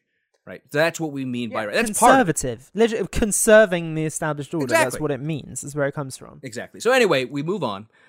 Uh, and he said he, he likes to cite the federal. Everyone likes to cite Federalist Paper number ten. All, Well, all no, he doesn't. Like hold on, hold on. He doesn't even. th- This is before he cites the Federalist Papers, and then he's like, "As the founders understood it, the main threat to freedom is the federal government." Like, I feel like some of the founders, like Hamilton, Jay, Adams, might, you know, the entire Federalist Party might disagree with the fact that the federal government was the main threat to freedom. Like, do those not count as founders, Dinesh? Yeah, and and this whole idea that the Federalist Party that that uh, the federal government is this great evil, this power that wants to come in and take away your rights, stems from slavery. That is where this comes from. The idea that the federal government would take away the South slaves. That is why they were afraid of the federal government. And we have numerous examples over the history of the United States that the states were the ones attacking freedom and the federal government is the one protecting it. May I remind you of a little thing called the Civil War? Civil rights, voting voting rights, the numerous First Amendment cases that have been before the courts. It, it's just ridiculous. It's a mm-hmm. stupid fucking argument. And this is something Republicans like to do when they make the founder argument, right? They pick the ones they agree with and disregard the others, right? So just like you said, Hamilton, Jay, and Adams and the the Federalist Party would absolutely disagree with most of this notion that the federal government is some scary uh, monster that is going to come take away your rights. Yeah. But the Yeah, Constitution because they were advocating for a federalist. Exactly. And the Constitution itself was written because the federal government under the Articles of Confederation was too weak. It wasn't Mm-hmm. able to get anything done. So they needed a stronger federal government. That's the whole Yeah. idea. And then he's like, "Oh, there was a transcendent moral order from the American founding." I'm not sure I get that, but there you are. No, no, and, and this is my this is one of my favorite parts of this first half of the chapters. He writes, he writes this, referring to the the transcendent moral order from the Constitution and the founding. He writes, "This means that for conservatives, human life is sacred. It has a dignity that results from di- divine creation. It is so precious that the right to life cannot be sold even with the consent of the buyer and seller. A document written in a country started by people who were selling the lives of other human Yeah. beings." exactly. It is apparently the founders considered all created equal, but not slaves or women or people that. Well, yeah, I mean, they didn't qualify or- under all. Yeah, exactly, exactly. And also, I mean, he goes on to say the government cannot violate the right to life, and yet America's one of the few developed nations with the death penalty. So And that's a weird. And which of the parties is the one that supports the death penalty the most? Uh, the the the Republicans. No, it must be the left because the left likes to kill and the left Uh, are no, fascists. no, because the left are Nazis. exactly, right. Exactly. yeah, yeah. We're learning. We're learning from Dinesh. We're starting to get learning it. as we go. By the end of this book, we're going to be drooling. We'll have learned so much. So, moving on in this chapter, uh, yeah. He starts. Oh yeah, yeah. He says the left is defined by hostility. It's hostility placed on the federal government by the founders, and, and like literally like defining the left in that simpler way. Like my eyes roll so hard, and I like fall out of my head, and I have to chase them blindly around the room while knocking things over. Like it's ridiculous. Yeah, this next part of the chapter is where he basically strawmans the entire left. He comes up Yeah. with a bullshit, way oversimplified, and in some places just false idea of what the left believes. Well, yeah, it's just like he he says like, oh, leftists hate states' rights. It's like no, states' rights are fine as long as they don't discriminate against human rights. Mm-hmm. Like, I don't think anyone has a problem with states making their own laws. Like, people p- pay states taxes all the time and no one complains about it. It's not a plot to federalize the nation, as far as I'm aware. We just don't like it when states make dumb, shitty laws that discriminate against people. And- That's the thing we don't like. You're quite fine having a state have a law, but there are also some federal laws, and sometimes states make shitty laws that then have to be appealed to the Supreme Court as illegal, and then it becomes a federal decision. Mm-hmm. So, you know. Well, and and this is something that we noticed in the first chapter, but that really ramps up in this chapter. The amount of times he uses the words leftist, right? He just Yeah. repeats leftists, leftists, leftists because it is a right-wing slag term for anyone on the left because if you say leftists, you don't have to have any nuance to your argument. You can just say leftists. They're all on the left. They all are as far left as possible. They all are this way. It's it's a ridiculous straw man argument, and that's what this mm. entire chapter is. So he also says about the left. The left seeks government authority to enforce and institutionalize progressive values like federally funded abortion and, I love this part, equal treatment of gays and transsexuals. That's his wording. As if as if Dinesh does not want that. Yeah, as if equal So treatment, we- the yeah, thing that he claims is part of those intrinsic values in the Constitution and the and the framing of the United States, is something that we should not want. The thing the left is fighting for is the thing he says the right is fighting for. Exactly. Oh, it's God. it's it's very strange. Also, um, it- so you've written the quote here that I was about. I was going to say is I've written like the last sentence of this this section is is incredibly leading. Mm-hmm. Like, so his last sentence is if, if right in, in America means a limited, non-intrusive government with a wide scope for the individual pursuit of happiness, Which I, I put in- parentheses in the quote, which it doesn't. Well, but all of this is- could be summed up by which it doesn't. Like Yes. left in America means a powerful centralized state that implements leftist values and is controlled by the left. Like how many times can you write left in one Yeah, sentence? and let's just say, But anyway, let's just say, of course we want the government controlled by Democrats. Of yeah, as if he do. doesn't want the government controlled by Republicans. Yes. It's a really weird, weird sentiment. But also the other thing is like that's not what those things mean. No. Like you can't just say like if this means this then this means this and that's fine because I said so. Like no, you've done nothing to prove that. That's not ha- not what those things mean. That's like what Republicans say about the Republican Party versus what Republicans say about the Democratic Party. I noticed there's never any uh, steel manning of, of what the left is in this. Well, and uh, what this what he book. does when he talks about how, what he thinks the left wants, which is greater federal power and federal control, that is not the end. That is not the end that we are seeking. Right? We do Mm-hmm. not seek to just have greater federal power and federal control. That's not the idea. We, that's a means, a means to having equality and a means to ensuring human rights for all people in the United States who live in shitty states that want to take their rights away. If the states Mm-hmm. weren't doing that, we wouldn't care about having a strong federal government that protects those rights. No, that's true. Exactly. Right. If the states were if the states were not violating human rights sometimes, then we wouldn't need the federal government. If all of our states were Norway, we'd be fine. exactly. Right. And the, that's the that's another part I noticed about reading this is he uses the left-right paradigm outside of the context of the United States. When the United States, Germany, and a few other countries are the only other federal systems in the world, there's not that many federal systems. And yet he applies the paradigm of strong control uh, in countries like China, which is not a federal system. It's a No. completely different system. I, I so I, I just wanted to bring that. But anyway, moving on to the next section of this chapter, which is subtitled "Introducing the Lie," which I wrote is a subsection that is a waste of paper that alternates between a community college history class intro to fascism and ad hominems against anyone who disagrees with him. So exactly, he he opens the chapter with like equipped with our understanding of right and left, and again, what he means is my very specific definitions that I'm going to use for this straw man.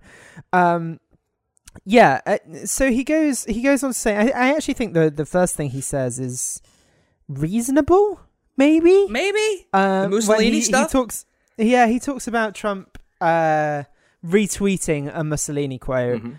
Um and I kind of agree, who gives a shit? Like it's kind of a banal quote. Yeah. Like it's just cuz Mussolini said it doesn't mean it's like there are better arguments Yeah. for Trump's It's like fascism I'm than, yeah, it's like that. I'm sure Pol Pot said some decent quotes from now and then that if you didn't Yeah. know it was said by Pol Pot, you wouldn't care. Yeah, and, and then he goes on to say like, "Oh, uh, there are there have been American presidents who have talked about national decline, promised to restore the country, and promoted an aggressive foreign policy because these are all things that Trump did, without being accused of reading out of the fas- fascist recipe book.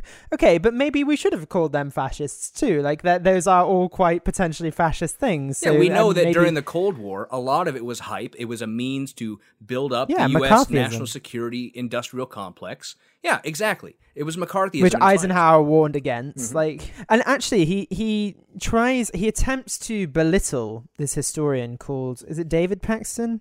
It is uh, Or Robert uh, Paxton. Robert Paxton, who I should Robert say, Paxton. I should say, taught at UC Berkeley. Fine, Oh, fine really? institution. Yes. Really, really? Mm-hmm. Okay. Um. So he he attempts to belittle Paxton here and and says that he doesn't address any of the.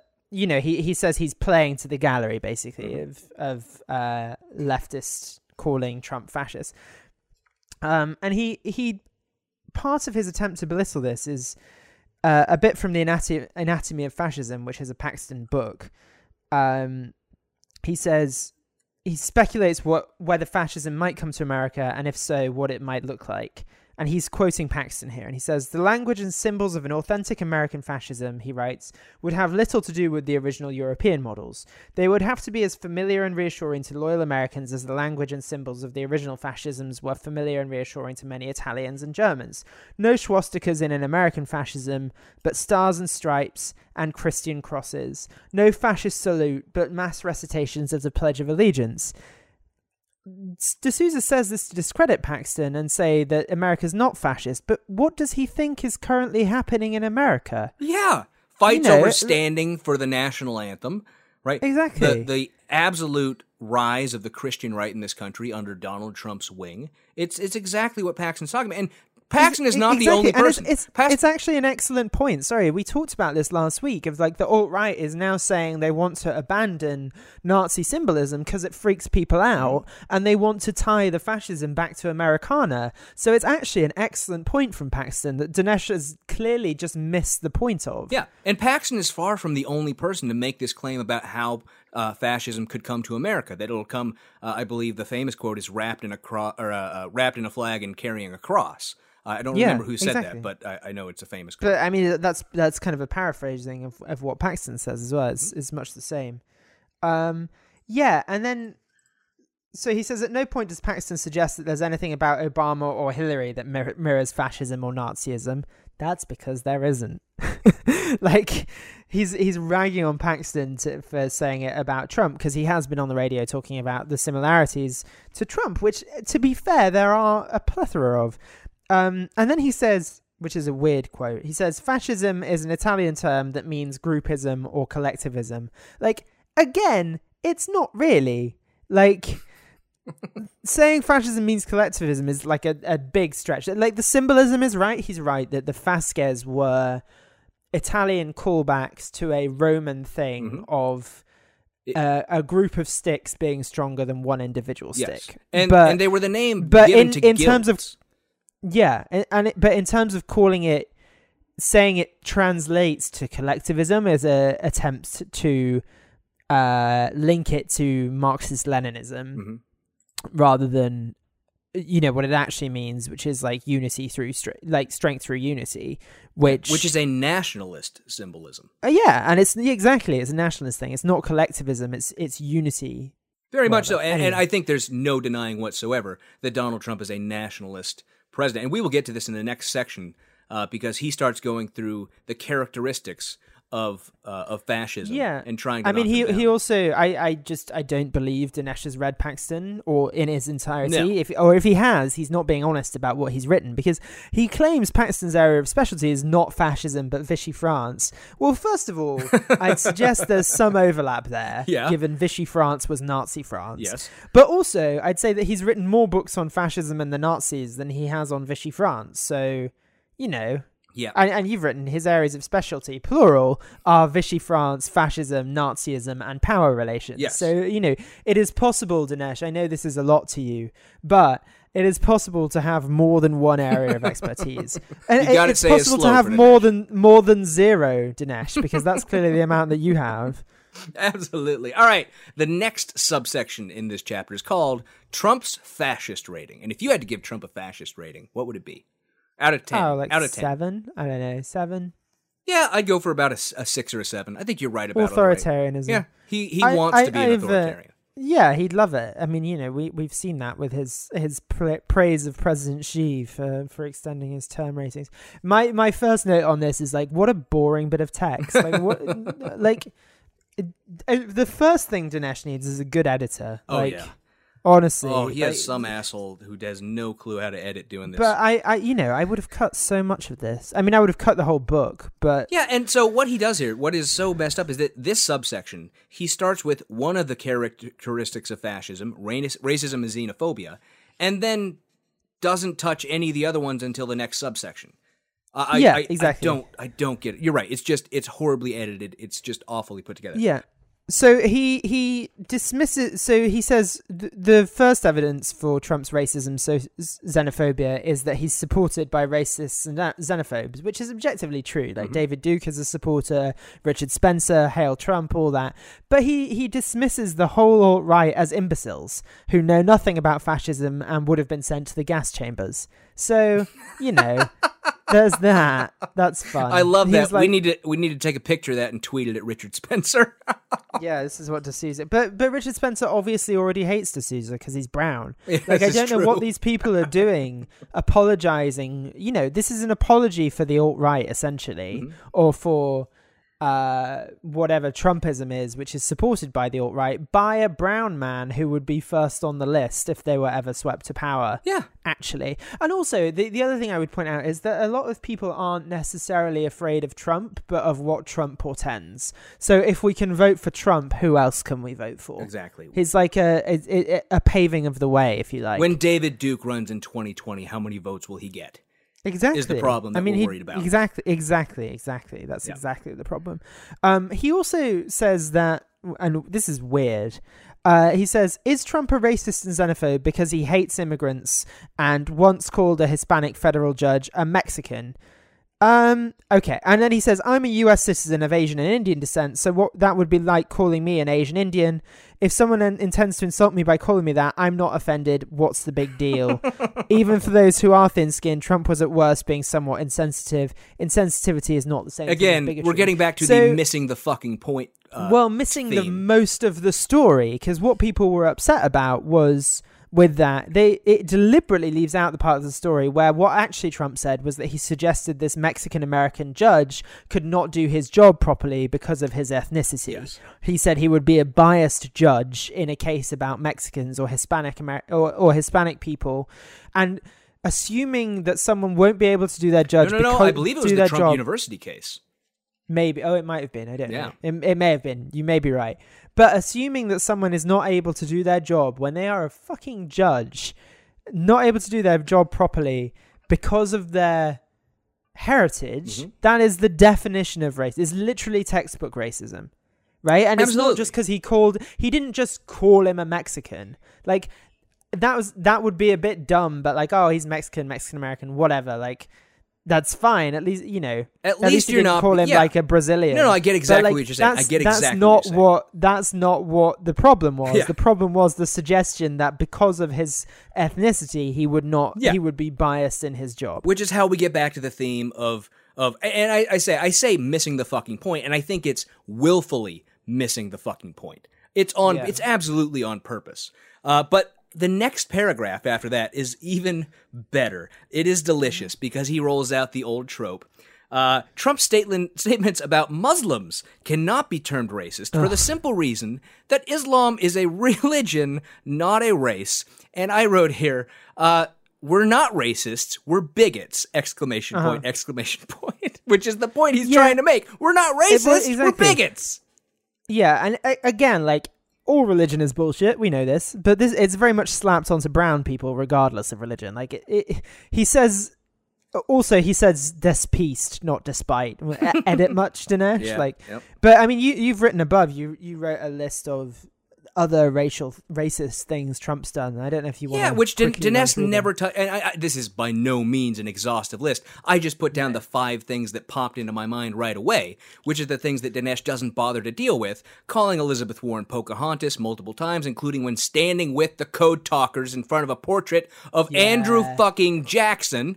Yeah, that was that was after the book came out. It was, to be fair. Uh, how about the call to ban all Muslims? That was before the book came out. Fair. Uh-huh, uh, but that's bigotry. That's okay, not bigotry, racism, not racism. so- Okay, xenophobia though, certainly. Yeah, certainly. Uh, not renting to black people. Uh, that, yeah, that was bad. That was bad. That was racist. Uh, calling for the death penalty for the Central Park Five even after they were exonerated. Yeah, Yep. because he doesn't believe that black people would not do that. And how So- about this? The fucking birther conspiracy. Yeah, that's a big one. Can you get That more is a big racist than that? No. I don't think I don't think there's a way. I can't think of a way other than using the N word while furthering the birther conspiracy. I can't think of Yeah. how you get more racist than that. Um, but anyway, he also goes on after that in the next few paragraphs to talk about all of the racist Democrats there have been. Uh, which, Yeah. yes, of course, there's been racist Democrats. We know yeah, that Woodrow Wilson didn't was notice, racist. America was super racist for a long time. Still is, but like was extremely openly, like non unashamedly racist yeah, for a long ass we time. banned the Chinese from coming because of racism. And yeah, and FDR locked up the Japanese, Yes. as we know, or uh, allowed for the Japanese to be up. And you know, FDR, progressive hero that he is, did work with some dodgy people because politics was really shady back then. Mm-hmm. There were literally like political bosses that rigged elections Yeah. and things. Like, I bet I can find a few Republicans that did the same thing. Like, this is not a one side of the coin thing. Absolutely, and we get to in this sec- the la- in the end of this section one of the biggest uh, uh, logical fallacies that I've seen in Dinesh's writing. So, Dinesh writes about how uh, Donald Trump ran an ad during the the campaign condemning the global power structure for stripping our country of its wealth and putting money in the pockets of a handful of large corporations and political Mm-hmm. entities. Which, damn, that sounds a lot like socialism, doesn't it? A, a socialist argument against capitalism. Uh, and does, and yeah. several people, Al Franken at the time, who was uh, not uh, condemned and kicked out yet, uh, he condemned this as anti-Semitic because it echoes the sort of uh, uh, Jewish banking conspiracy bullshit that you've heard from the anti-Semites from the beginning of time. And so Dinesh's argument against this and the other racist ads that Donald Trump has run, uh, he he has repeatedly had ads that echo this whole uh, conspiracy bullshit is that well, there's no way Donald Trump could be an anti-Semite because there was this guy who was a big anti-Semite back in the 1930s, and he was a leftist. So how could Yeah. Donald Trump be the new that guy? Yeah, it's weird. Right? Isn't that the It- worst it's like- counter argument? Hi well, yeah, but also like his whole argument is brought up on being like, "Oh, I ain't gonna find parallels in history, and oh, look, there aren't any. Like, it's yeah, it's extremely confusing. Is he going to Um, pretend that there are no anti-Semites on the right? Is is that what he's going to pretend? Because well, I'm I mean, sure the right, the right does love Israel. Okay, know because in chapter eight of this book, we get into his George Sneak Soros peek, bit. sneak peek. Sneak pit, sneak peek. In chapter eight, he has a whole chapter that could just be summarized by writing George Soros as a Nazi on the wall in his own poop. That is essentially chapter eight. yeah, And I'm so excited to get that one. We're going to do that one with, with a friend of the show, uh, Aaron from Embrace the Void. We're planning on doing that. But uh, anyway, we're not there yet. We have to finish this chapter. So the next section in this chapter, he starts finally, even though for the last five pages he's been saying he'll do this, going through the components of fascism. The characteristics, if you will. Because, like we said all along, there is no clear definition of fascism. We usually associate it with a number of characteristics. So, he starts with insanity. yeah. This is a super weird Yeah, one. Hi- which is not one that argument, and it's anyone like- uses for fascism. Yeah, it's it's like four pa- four paragraphs. No, three paragraphs. Sorry. Uh, and it's literally the paragraphs are Trump's not insane, but neither were Mussolini or Hitler. Like, why is this in here? Like, what do you? Why is this?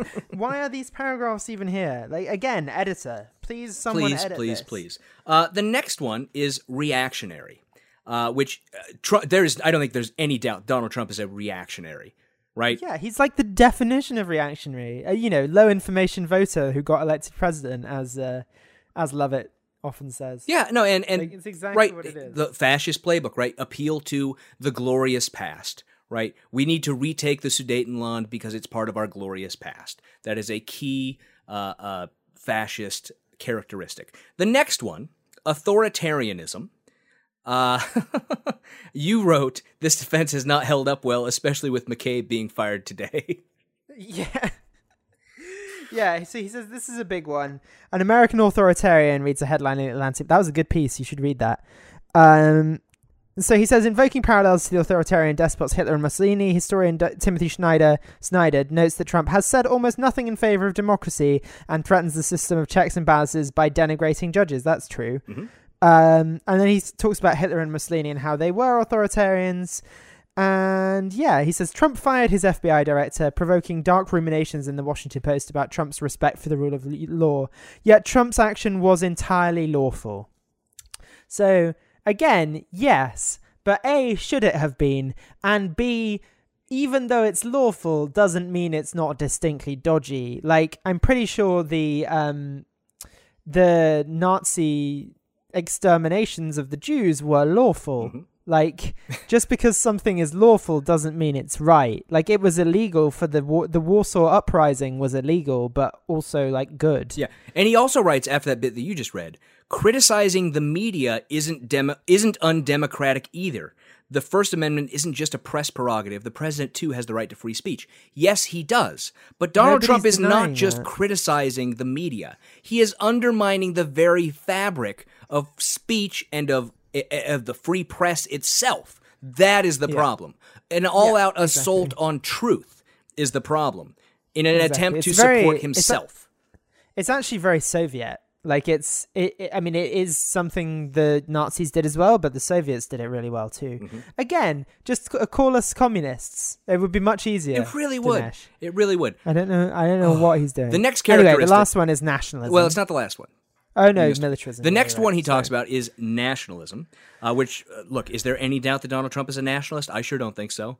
No, And, and Dinesh says it himself. He says, his. he says clearly Trump is a nationalist, and the modern, modern American right is nationalist and comfortable with the symbols of traditional patriotism, such as waving of the flag or boisterous renditions of the national anthem and God Bless America. Which Paxton signaled is poten- the, has the potential to turn into fascism. So well done for calling back that point and saying the right's comfortable with that, Dinesh. Really solid argument. And here's the thing: he says, by contrast, the modern left is internationalist.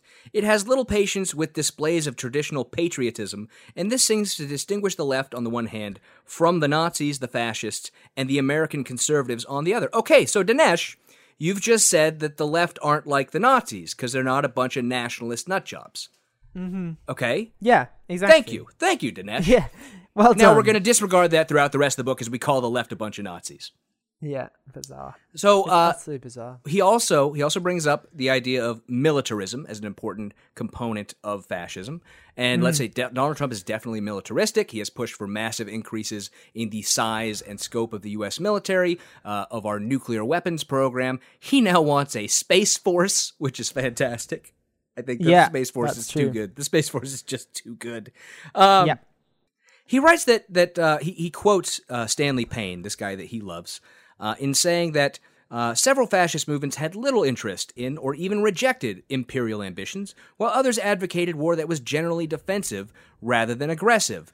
And let's say Donald Trump's militarism has a defensive theme about it. That is the theme of Donald Trump's militarism is defending us from things we can't be defended from, from ISIS and terrorism. Well, the yeah, military can't do jack shit about those and from North Korea, Iran, and various other threats around the world. It's a defensive nationalist militarism. That is exactly what it is. And I want to say, Dinesh leaves out a very important factor in fascism, uh, which he doesn't even touch on because he knows it's like a death blow, which is the cult of personality. which is the single leader who ha- takes on a quasi godlike status. Which I think there is no denying that for much of the right, Donald Trump is that very uh, uh, cult leader that they have been searching for for so long. He absolutely has a cult of personality around him, and not just directly around him, but all the people on social media who support him, all the people who go on the news, who suck the living day out of his dick every day because they want to be on Fox and Friends and have Donald Trump tweet about them. There's absolutely a cult of personality around him, but Dinesh D'Souza, of course, does not even think about discussing that because that would, of course, be another point for Donald Trump being a fascist. No, I mean his his only argument here is around the military stuff is that Trump isn't trying to expand the American empire, which um I mean not militarily, but America he's certainly trying to expand American hegemony in the same way that you know presidents Well, he is, done. but he- here's him. the funny thing: Donald Trump is, but he's doing a terrible job of it. Yeah, Because there- he has ceded so much ground to China with the TPP and the Paris Climate Accords and the shit he's said about Africa, where China is is absolutely pumping billions of dollars into. Mm-hmm. So. Uh, but there is Yeah. there's one last characteristic which I didn't think barely even mention uh, uh, deserves a mention because this is not something that anyone usually associates with fascism. Capitalism. No. Of course, Dinesh Yeah. puts that in there. Uh, and his only his only point here is that Cornel West once said on TV that capitalism is a fascist thing. Great, you bring up Cornel West and then use his most used well, he citation. doesn't even say that. He said, in an emerging neo-fascist movement, you have the rule of big business, which is big banks and big corporations. He doesn't say they are intrinsically fascist. He just says they are part of a, f- that that they would be characteristics of a neo-fascist mm-hmm. state. Like he doesn't say they cause it. He says they are characteristics of it. Which you know you can argue the toss on that, but I I think that's not an unreasonable thing to say. Absolutely, but but here, here's his. You know, he always does this. Dinesh loves this citation. Others say, and that's how he gets how he gets this in here. Cornel West said this one thing, and then he says others on the left besides Cornel West still echo the accusation that Trump is a fascist because capitalism is a defining feature of fascism. Well, why didn't you find examples, Dinesh? You wrote Yeah, this whole big book, and all you can say is others say it's laziness. It's intellectual laziness.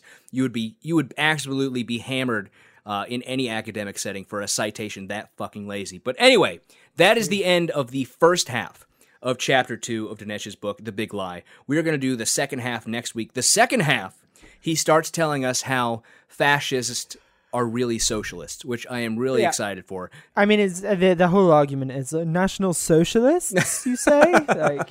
It's a whole lot of it. fun.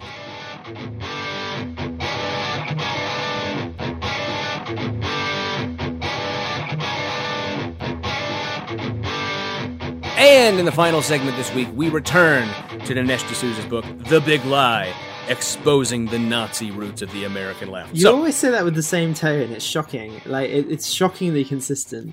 because I know that when he does the documentary based on this mm-hmm. book, that's how it's going to be pronounced. The Big Lie, mm-hmm. exposing the Nazi roots of the American left. Mm-hmm. Uh, I want to start out this week with a quick question. Uh-huh. I just want to know because there are three important characters who come up in this second half of chapter two Hitler, Mussolini, and a man named Giovanni Gentile. Okay. And I want to know fuck, Mary, kill Hitler, Mussolini, or Giovanni Gentile. Kill Hitler immediately. Kill Hitler uh, as a baby. It's almost too easy, Yeah, right? yeah, yeah. Kill Hitler. Um, and then I don't know. I guess I, I don't know. Fuck Mussolini, marry Gentile. I guess. Eh, I see. I would go kill Hitler, fuck Gentile, and marry Mussolini. Okay. Right. What appeals And to you I about just- Big Benito? Look, the you know the Italians are just passionate. They're very passionate. Well, yeah, but. Gentile is also Uh, Italian. he's also Italian. But have you seen his picture? Not as good looking of a Uh, man. Have you seen Mussolini's melted face? I prefer a man who looks like he's made out of candle wax and slowly melting in the heat. That's what I prefer. nobody, nobody's here to judge you, Kevin. Nobody's here to judge you. Don't worry. Anyway, uh, the first subheading in this part of the chapter, the second half of the chapter, is called The Karl Marx of Fascism, where we will learn about Giovanni Gentile and how all of us liberals are hiding him from the world so nobody knows where we really get our ideas from. Yeah, it's very strange. Um, yeah, we'll get into it. it. It's it's just a weird it's a weird thing to say. So he starts off. We're talking about uh, Giovanni Gentile, Mm-hmm. and Giovanni Gentile is uh, he was the self-styled uh, philosopher of fascism, right? Dinesh, Dinesh writes right away. We see that Gentile is a communitarian as opposed to a radical individualist. Well, this I mean- distinguishes him from some libertarians and classical liberals. Like I say, shout out to the classical, liberals. Yeah. The, the the thing is, it's interesting. He's like, why has Gentili vanished into the midst of history? Well, I mean, maybe because he's not that interesting a writer for the first thing, Mm-hmm. and secondly, most people do. Like the Yeah. vast majority of people, even if they're super interesting, do vanish into the midst of history. Like he didn't do Yeah. anything particularly significant as a thinker. He was a I mean, he ghost wrote the fascist stuff for Mussolini. So Mhm. I- I- Well, and he even did the publish famous under his thinkers. name, but like, yeah, even famous thinkers like Yeah, like think of it. If you went out onto the street today, how many people out of ten would know who Descartes is? yeah, I mean, or Hegel, Maybe who, two who or three. Gentile modelled himself on. Mhm. He's neo Hegelian. I mean, who knows who Hegel is? I barely know who Hegel is, and I'm smart. you know how you know how smart people are when they tell you how smart that's they are. right. Good My job. IQ is higher than any of your our listeners. We need to take an we need to have you take an IQ test against Rex Tillerson. Yes, and Donald Trump.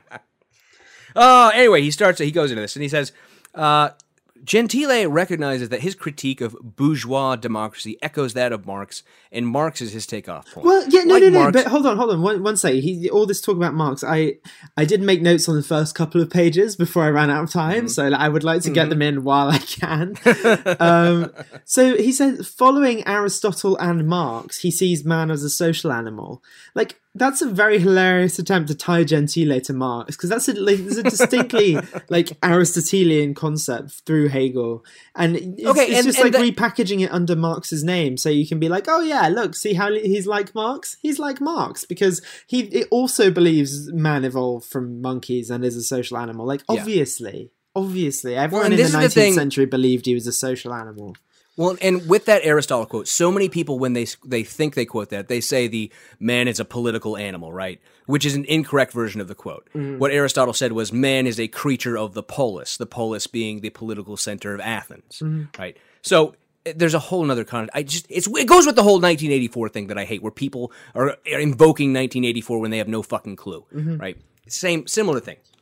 Anyway, he like he tries then to compare Gentile to Mario Cuomo's keynote address at the 1984. Democratic Convention, when Cuomo likened America to an extended family where through the agency of government we take care of each other in much the same mem- manner that families took care of all of their members. And I just want to say, what the fuck is wrong with Yeah, that? is that supposed to be a What problem thing? could you possibly have with that? Yeah, it's really weird. I mean, it, it, it's like, and then he randomly throws in like a, oh yes, and I think Obama and Hillary would sympathize with this. Like, emphasize that leaders and organizers are needed to direct and channel the will of the people. Like, again, what's wrong with that? That's just that's how the founding fathers of the United States set up this government. yeah, that's why they are founding fathers and not random people who were not leaders. Like, that's literally how it works. Oh, and he he dwells a lot in this part of the chapter on the difference between Dinesh's idea of individualism and what he calls communitarianism or socialism. Or he uses different words all the time for it. And I just Mm-hmm. Without ever defining whole- them, by the way.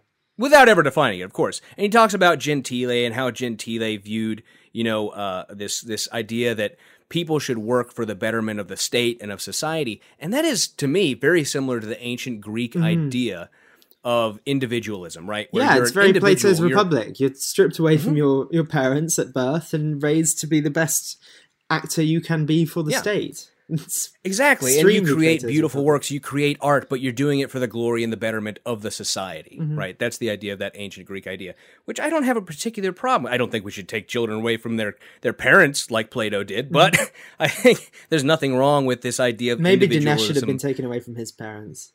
Anyway, we move on. But yeah, he, he he, says, says, uh, that makes them the, the ancestor of Antifa, which is like a weird leap as well.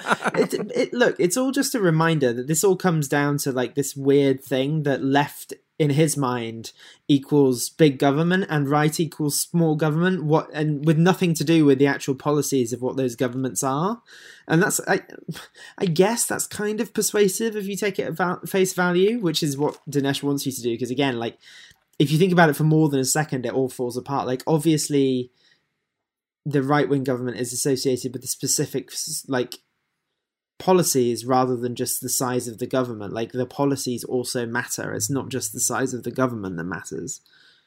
Yeah. Well, we talked about this last time we did the Dinesh book, which was what three weeks ago now because you've been mm-hmm. lazy. Yep. But uh, this this whole thing he seems to be missing is that the end we seek is not big government. No. Big government is a means to an end. The reason we we go through the federal government is because state governments uh, attack the civil rights of people in their state. So the only way some to stop do. that some is do. go through. Some do, some do. Most don't, but some do. And the problem we are trying to solve by using the federal government with things like the Civil Rights Act, the Voting Rights Act, is to prevent those civil rights mm-hmm. from being attacked by states. Also, yeah, yeah like this. okay. I know it's so exasperating. Keep going. Keep going. You have more notes on this first bit before I get so, to the next thing I want to say after all these comparisons, he, like you said, he compares Gentile as the unacknowledged ancestor of the street activism of Antifa and other leftist groups. But I don't know how he gets there from saying that. It, the quote before that is Unlike Marx, he conceived the struggle not between the working class and the capitalist, but between the selfish individuals trying to live for himself and the fully actualized individual who willingly puts himself at the behest of society and the state. Mm-hmm. The sentence after that is where he says that's why Gentile is the ancestor of Antifa yeah. and street it, activists. There's, I, there's no the, line there. There's no logical There's line. no logical way to get from A to B there. It doesn't make sense. No. I, it just doesn't I mean, sense. the other thing is also, this is all... This is all pre-national. So a lot of what fascism is, as we see it, contains a lot of nationalism, and this doesn't have that yet. I mean, yeah, no, I, to, to, to be honest, I've I've not read Gentile uh, to the extent that I should have to be able to comment on his work, but I don't think Dinesh has either. So, so I'm okay. I think Dinesh that. went to WikiQuote. Yeah, that's where he got all his information here. Um, so, but after that, he goes through this whole thing where he's basically saying Gentile, although he compared him to Antifa and said he, you know, provided the ideology for the Nazis and the fascists. D- Dinesh says that he protected the Jews. Mm-hmm decried violence, and said this, the state should try to persuade people rather than force them to act in the way that they want. Which ah yes, fascism. That is that fascism? I I mean, uh, Dinesh is is dropping back from his own definitions of fascism because Dinesh doesn't have one definition of fascism in this book. He has multiple definitions of fascism mm-hmm. that he pulls out to suit whatever the current argument he is making is. Yeah. Right. And so, of course, he's brought up violence before as a component of fascism. Uh, he, he said that uh, the the xenophobia or, or, racism isn't a part of fascism, which I generally disagree with because it's part of xenophobic nationalism, which is a component of fascism. Uh, and de- he always makes the argument that it is a powerful central government trying to force things on the people rather than trying to persuade them. So he's backtracking from his own argument here. If Gentile truly is the father of fascism as Dinesh views it. Mm-hmm. Yeah. Also, I mean, again, I, I, I haven't read Gentile, but nothing about Gentile's fascism resembles what fascism came to be in any way. No, not at all. Not at all. And he gets into that a little bit later in this chapter. Yeah. But um, at the end of this paragraph is probably, I think, the most heinous lie we've encountered in this book yet. Ooh, okay. Just a all right. flat all right, all right, interesting. Okay, that's it. Let's hear it. Let's hear it. So the statement that Dinesh makes is Yet although Gentile is forgotten, his philosophy could not be more relevant because it closely parallels that of the modern American left.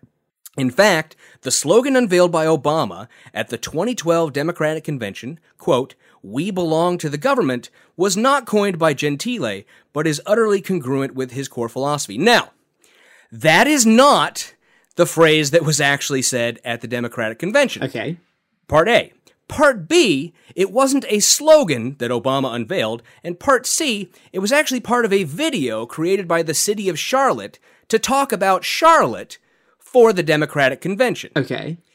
The actual quote that was part of that video is Government is the only thing we all belong to. It's like Dinesh heard this from his drunk uncle, who heard it from his buddy Steve the Bush, and then repeated it So here's the what here's what was actually part of that video. I have it pulled up. I found it. Okay. And the full quote in context is We are committed to all people. We do believe you could use government in a good way.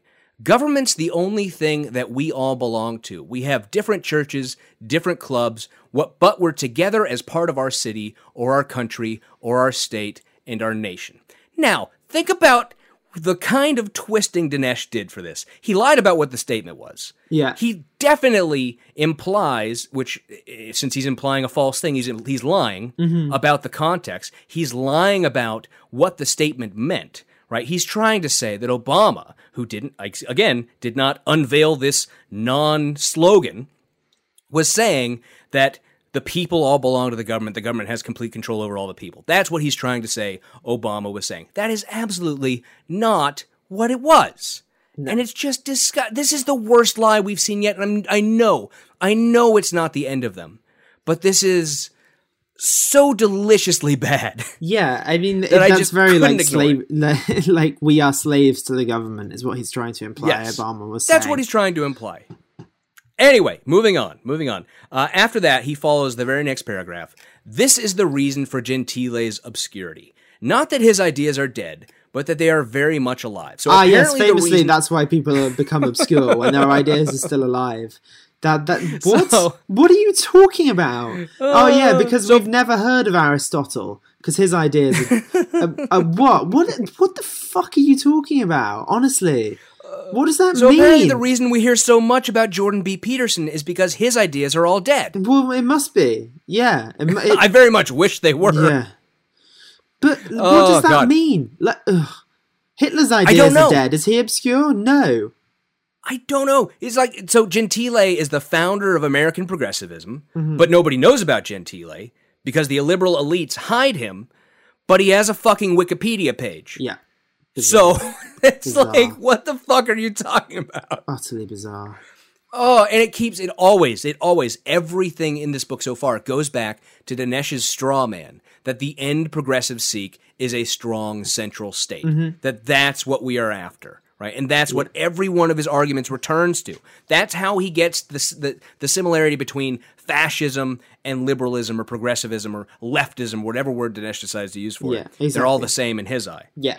So we're going on to in speech and indeed now, which is the the next bit. And, and like as a preview, what he's actually doing here is defining fascism as something separate to what Mussolini and Hitler did, and then being like, Democrats are a bit like some cherry picked bits of this original theorem. So fascism. Mm-hmm. That's it. Basically, yeah. Yeah. Yeah. So in this part, we start off with him talking about Abraham Lincoln. And uh, they always do this. Dinesh does this a lot. And they point out that Lincoln, of course, was the leader of the Republican Party when uh, the Civil War happened and s- uh, slavery ended. And they like to claim that Abraham Lincoln was anti slavery and pro civil rights, whatever the case may be. And I, I look, in this country, we love Abraham Lincoln. We idolize Abraham Lincoln. Certainly, he was a good man who, you know, started a war and eventually freed the slaves. Well, Well, he didn't start. he didn't the war, start the say that. we didn't start the fire, but uh, I always point out that Abraham Lincoln was not anti-slavery. He was a free soiler. Okay, and I a few weeks ago I quoted uh, what I thought was one of his inaugural addresses. I was wrong about that. It was actually his letter to Horace Greeley. And I'm going to read a quote from that right now, which is My paramount object in this struggle is to save the Union, and is not either to save or destroy slavery. If I could save the Union without freeing any slave, I would do it. And if I could save it by freeing all the slaves, I would do it. Mm-hmm. And if I could save it by freeing some and leaving others alone, I would also do about that. What I do about slavery and the colored race, I do bel I do because I believe it helps to save the Union, and what I forbear, I forbear because I do not believe it would help to save the Union. So, I just I, I have to point that out whenever we go into this Republicans are so great because we were anti-slavery. You weren't anti-slavery. You really weren't. You were pro-union, which is ironic given their current stance towards federal government versus state Yeah. rights. Uh, and of course, and I, I don't want to get into that too much because it's not a, a big part of this chapter, but the whole fed, you know big government versus states rights thing when republicans are in power as they are right now they fight for dominance of the federal government as jeff sessions is doing in fighting against california right now Uh, and when when Democrats are not in power, as we are right now, we fight for states' rights because we're not fighting for the states versus the federal government. Mm-hmm. We're fighting for specific policies and ideas that we think are right. That's what it's about. Yeah. Uh, so yeah, I think I, I feel like you've got a bit away from the the book now. So should we yes, get back yes, to it it? I had to ramble. No, no, that's fine. Um, so he, this bit, so he's he's talking. I'm going to quote from the book now again. So to to back up what I said earlier, he says, "Once again, I return to progressive darling Robert Paxton. I'm not sure he's a progressive darling, but that's fine.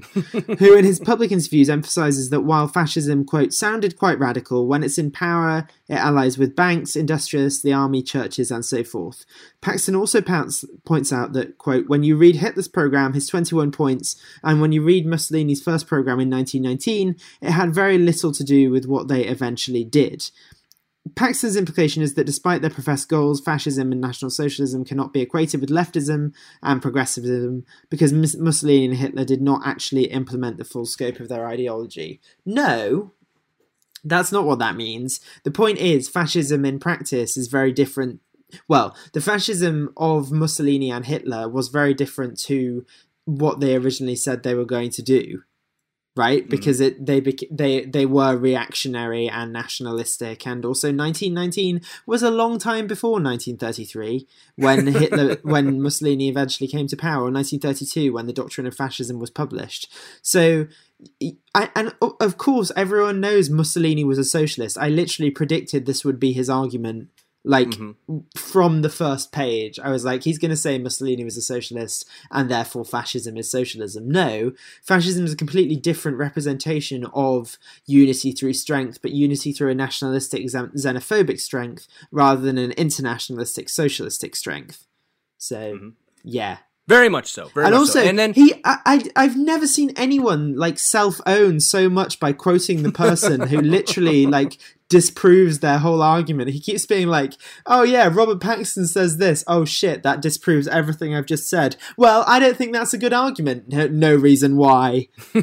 His, his next say, sentence is whenever like, he makes a argument, counter, his as argument- a counter argument to my thesis, I have to say that this is true but utterly unconvincing.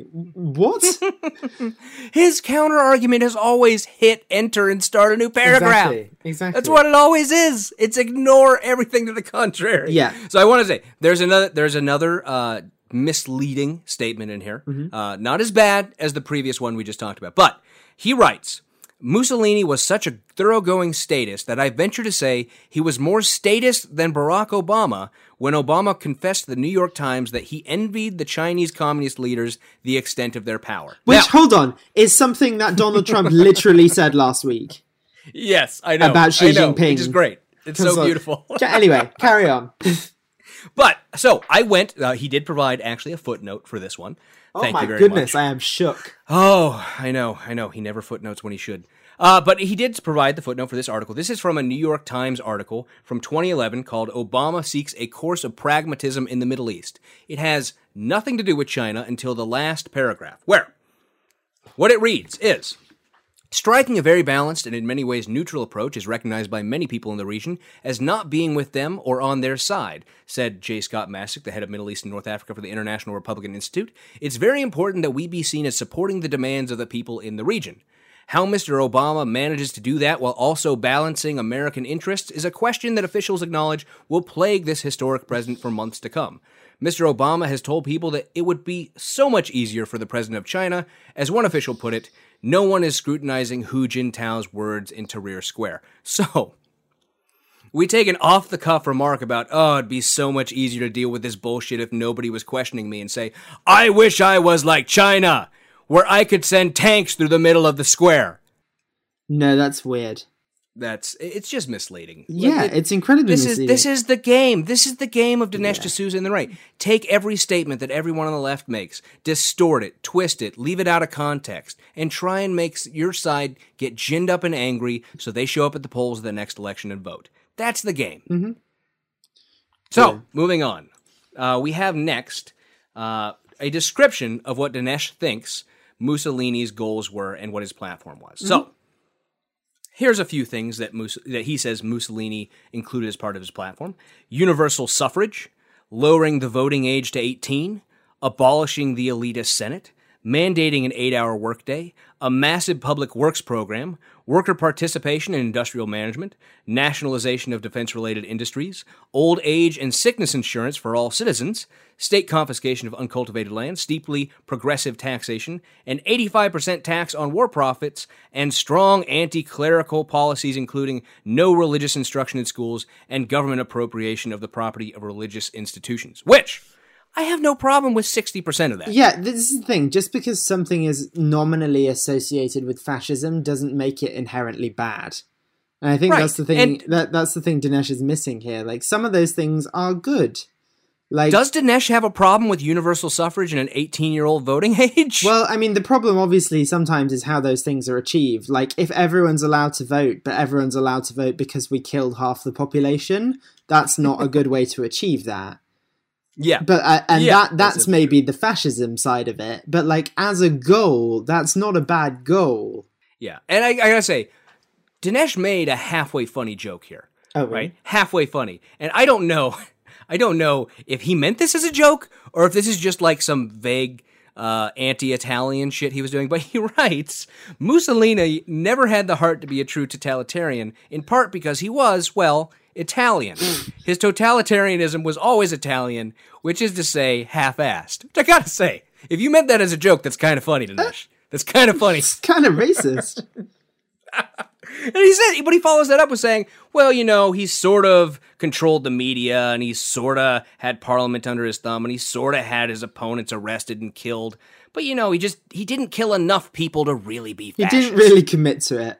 Yeah, right? Oh, I, I see. He's also Oh. mis- misrepresented uh, 1984 in there for you as well. yes, yes, yes. Throw in the Paragraph 1984. four, yeah, very Love it. good. Oh, Very good. Dinesh has the uh, special edition copy that was released in 1984 that everyone thought would be a collector's edition, but there's about 80,000 copies of them out there. Anyways, moving on to the next part of this chapter, the final part of this chapter, which is called the National Socialist Platform. And this part is delicious. Which He starts opens saying- opens with with Hitler too. We see a dedicated socialist. What? What? uh, who shortly after assuming the leadership of the German Workers' Party changed its name to National Socialist German Workers' Party because a name determines what you are, right? exactly.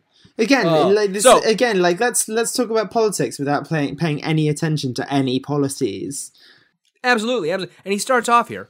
He writes uh, about the Nazi Party platform, the actual platform of the Nazi Party.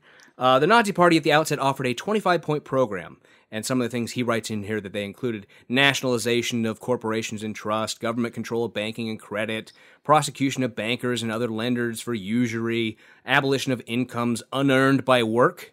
Now, the next part right here, right after the very next paragraph, he says, and I love this part. If you read the Nazi platform without knowing its source, you could easily be forgiven for thinking you were reading the 2016 platform of the Democratic Party, or at least a Democratic platform drafted jointly by Bernie Sanders and Elizabeth Cool. Warren. Very cool. Very Oh, delicious. So I went and looked up the actual Nazi Party platform Mm-hmm. from 1933, and here's a few uh, things that it contains. And I want to know who do you think this sounds more like? We demand the uniting of all Germans within one greater Germany on the basis of the right to self determinations of the nations. Mhm. That sounds very. We very- demand. that. Well, that Mm-hmm. that sounds very manifest destiny. Yes, it does. It very much does. Only nationals can be citizens of the state. Yep. Only persons of German blood can be nationals, regardless of religious affiliation. No Jew, therefore, can be a German national. Yep. Any person who is not a citizen will be able to live in Germany only as a guest and must be subject to legislation for aliens. Yep. Democrat, very much Democrat. very Democrat. Extremely Democrat. Only a citizen is uh, entitled to decide the leadership and laws of the state. We therefore demand that only citizens may hold public office, regardless of whether it is a national, state, or local office. Yep. Democrats, right? extremely. The Democrats who just just had an illegal be put into a state office in California. Uh, we Uh, demand that the state. let's call them illegals. Let's call them. I'm sorry, I, an undo- undocumented immigrant. I, I do. I step into those tropes Yeah. because we're reading Dinesh. It's his fault. Yeah. It's his fault. It's true. We demand that the state make it its duty to provide opportunities of employment first for all of its own citizens. If it is not possible to maintain the entire population of the state, then foreign nationals are to be expelled from the Reich. Mm-hmm, Definitely Democrats, right? We can agree with the Dinesh at this point. Yep. Mm-hmm. This is just screaming Democrat at me. Screaming Democrat at me. Uh, point number eight any further immigration of non Germans is to be prevented. We demand that all non Germans who entered Germany after August 2nd, 1914, be forced to leave the Reich without delay. Oh, okay. Yeah. Uh, at that point, that just doesn't that just sound exactly like the fucking Republicans? Yeah, yeah, yeah, That's yeah. how funny this is. Is Dinesh comes out of reading this and saying this sounds just like the Democrats. Yeah. just like the Democrats. Weird. When he's the guy screaming to kick out all the fucking immigrants. Yeah, himself included. Like, Next point: the nationalization of all enterprises already converted into corporations. Yeah, that one sounds pretty socialist. I'll give him that one. could be. Uh, profit sharing in large enterprises Mm-hmm. sounds kind of socialist. Yeah. Uh, the large, nah, Ish. profit sharing. I mean, it depends what you mean. It depends what you mean by that, but sure. Uh, it's something that's been implemented in communist countries like China and, Mm-hmm. and Russia and so on. That's It's a normal thing. We demand the creation and maintenance of a sound middle class, the immediate communalization of the large department stores which are to be leased at low rates to small tradesmen. We demand the most careful consideration for the owners of small businesses in orders placed by national, state, or community authorities. Again, that sounds, you know, a little a little socialist there, a little communitarian. Yeah, I mean, it, it, it's populist, is what it is. So it's people yeah, saying exactly. whatever they can to get into office at the time when. Remember, this is uh, between the wars in the lead up to the Great Depression, or presumably this is after the Great Depression. You said this was thirty-two. This one. There's 33. This is 33. So yeah, this is the years after the Great Depression when obviously everyone fucking hates anyone with money. So like obviously the way to to be populist at this time is to go let's get the people with money out of here. So we skip down a little bit because it's a, a little bit more of that kind of stuff about businesses and whatnot. Uh, point number 23 we demand the abolition of hireling troops and the creation of a national army. 23. We demand laws to fight against deliberate political lies and their dissemination by the press. In order to make it possible to create a German press, we demand 1. A. All editors and editorial employees of newspapers belonging appearing in the German language must be German by race. I see the fake news media. B. Non German newspapers require express permission from the state for their publication. And next, newspapers which violate the public interest are to be banned. Ah, we demand laws what the public against interest is? we demand. Oh, here, here's their explanation. We demand laws against trends in art and literature which have a destructive effect on our national life and the suppression of performances that offend against the above requirements. Very good. Very, Very very, democratic, right? Yeah. And 24, we demand freedom for all religious denominations, provided that they do not endanger the existence of the state or offend the concepts of decency and morality of the Germanic race. Mm-hmm.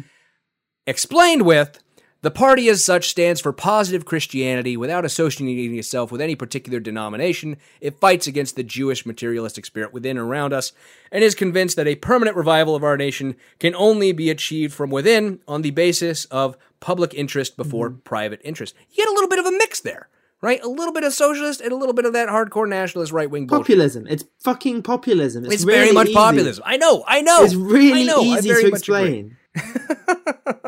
Anyway, so I leave it to you, the listener, to decide who that sounds more like. And you can Google this thing yourself. I left out a few points because you know it's a lot to go through. and We don't want to waste a whole lot of time. But uh, I leave it to you to decide which one of those, which one of the American parties that more sounds like uh, the right or the left. I I think I'm going to say it sounds a little bit like the right Yeah, at the moment. certainly. it's- Anyway, it's- the- yeah. The last, the last big point he brings up in this uh, is again a person named Gregor Strasser. This is a, a argument that, of course, Hitler was socialist. Uh, Gregor Strasser was a hardcore socialist who accused Hitler of betraying socialism. So Hitler had him killed. That's Dinesh's argument that Hitler was a socialist. Yeah. I, I can't. I can't. I can't. And the, but then also to close out the chapter, he's like, um, and Hitler couldn't govern this way, so Hitler too made a deal with the Vatican and attempted to appease Christians and needed the support of the Bavarian Catholics and Lutherans elsewhere in Germany. So he made a deal with with the church and also needed big business, both to keep the German economy humming and simply to supply him with vast supplies of war materials that he knew would be he would need for inv- his invasions of Eastern Europe, France, and Russia. So basically, To which- like, he ignores all the socialist things in his socialist platform and does something completely different. But yeah, he's still a socialist, guys. Yeah, yeah. To which Dinesh says, "Well, the same thing I hear from all the communists I know walking around town in Or the Berkeley. You just meet some communists. You know, there's some of them out there. You know, they never really tried actual fascism. Yeah. They just never did because, you know, there was too much else going on and, and you know, it just it turned into something else. It wasn't actual fascism. But that that's like completely Oh. against his argument because he's trying to say that the Democrats are Hitler, and then he's being like, "Oh, but they're like the fascism that was never really tried." So fascism, fascism, Hitler fascism. Uh, anyway, so that is it for the end of this chapter. Thank Uh, God. What did you think? What's your overall impression of chapter two? Only two chapters in. I know. It's so sad. I know. There are Oh, so many chapters left. It's that that one. I think you were right. Is missing the point. Um, Mhm. it's No, no, this one was a masterclass in misrepre- yeah, and no, no, no, yeah, yeah, you're right, you're right, you're right. That yeah, and I think I think that basically sums it up. It's a lot of uh, a lot of It's- misleading quotations and uh, half half facts, which on the surface of things look quite tempting, but as soon as you look into them at all, they're bullshit, basically. Yeah, I mean, if you it, you have to accept Dinesh's straw man to agree with his, argument. Yeah, it's all like Because if this you entire accept my premise, I'm right, which is like no, Yeah. but your premise is dumb. So Yeah, because the vast majority of this chapter was what we've talked about all right already. That Dinesh says the left is all about big government. That's it. That's the end of the story. yeah, And if you accept that, then yeah, you can see comparisons there. Yeah. You can also see comparisons with other governments that are not fascist. You can see that comparisons between the left and these uh, uh, religious, uh, like Iran, for example. Yeah. Right. A, uh, a theocracy or things like that, where it's just a huge uh, central government. But Yeah. that's not that's not the full. Yeah, story. the, so the anyway, thing is, the right wing in America it kind of has become it, but the right wing is not the same as being like we would prefer there to be no government. That's not what right wing means. The right wing is No. associated. Literally, he covered this. The right wing is associated with reactionary politics and trying to stop change from happening. That's what the right Yeah, wing means yeah. in its original French Revolution context. Protection of the status quo, Which he right? knows because he wrote about Mm-hmm. it, but then he pretends that's not the case.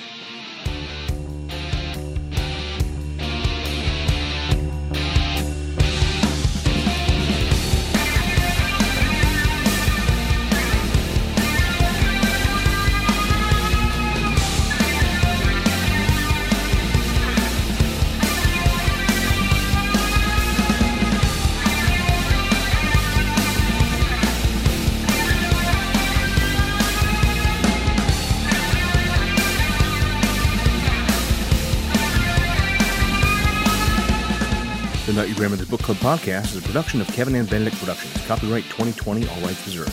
Music for this podcast is by Silverman Sound Studios. Find out more at silvermansound.com.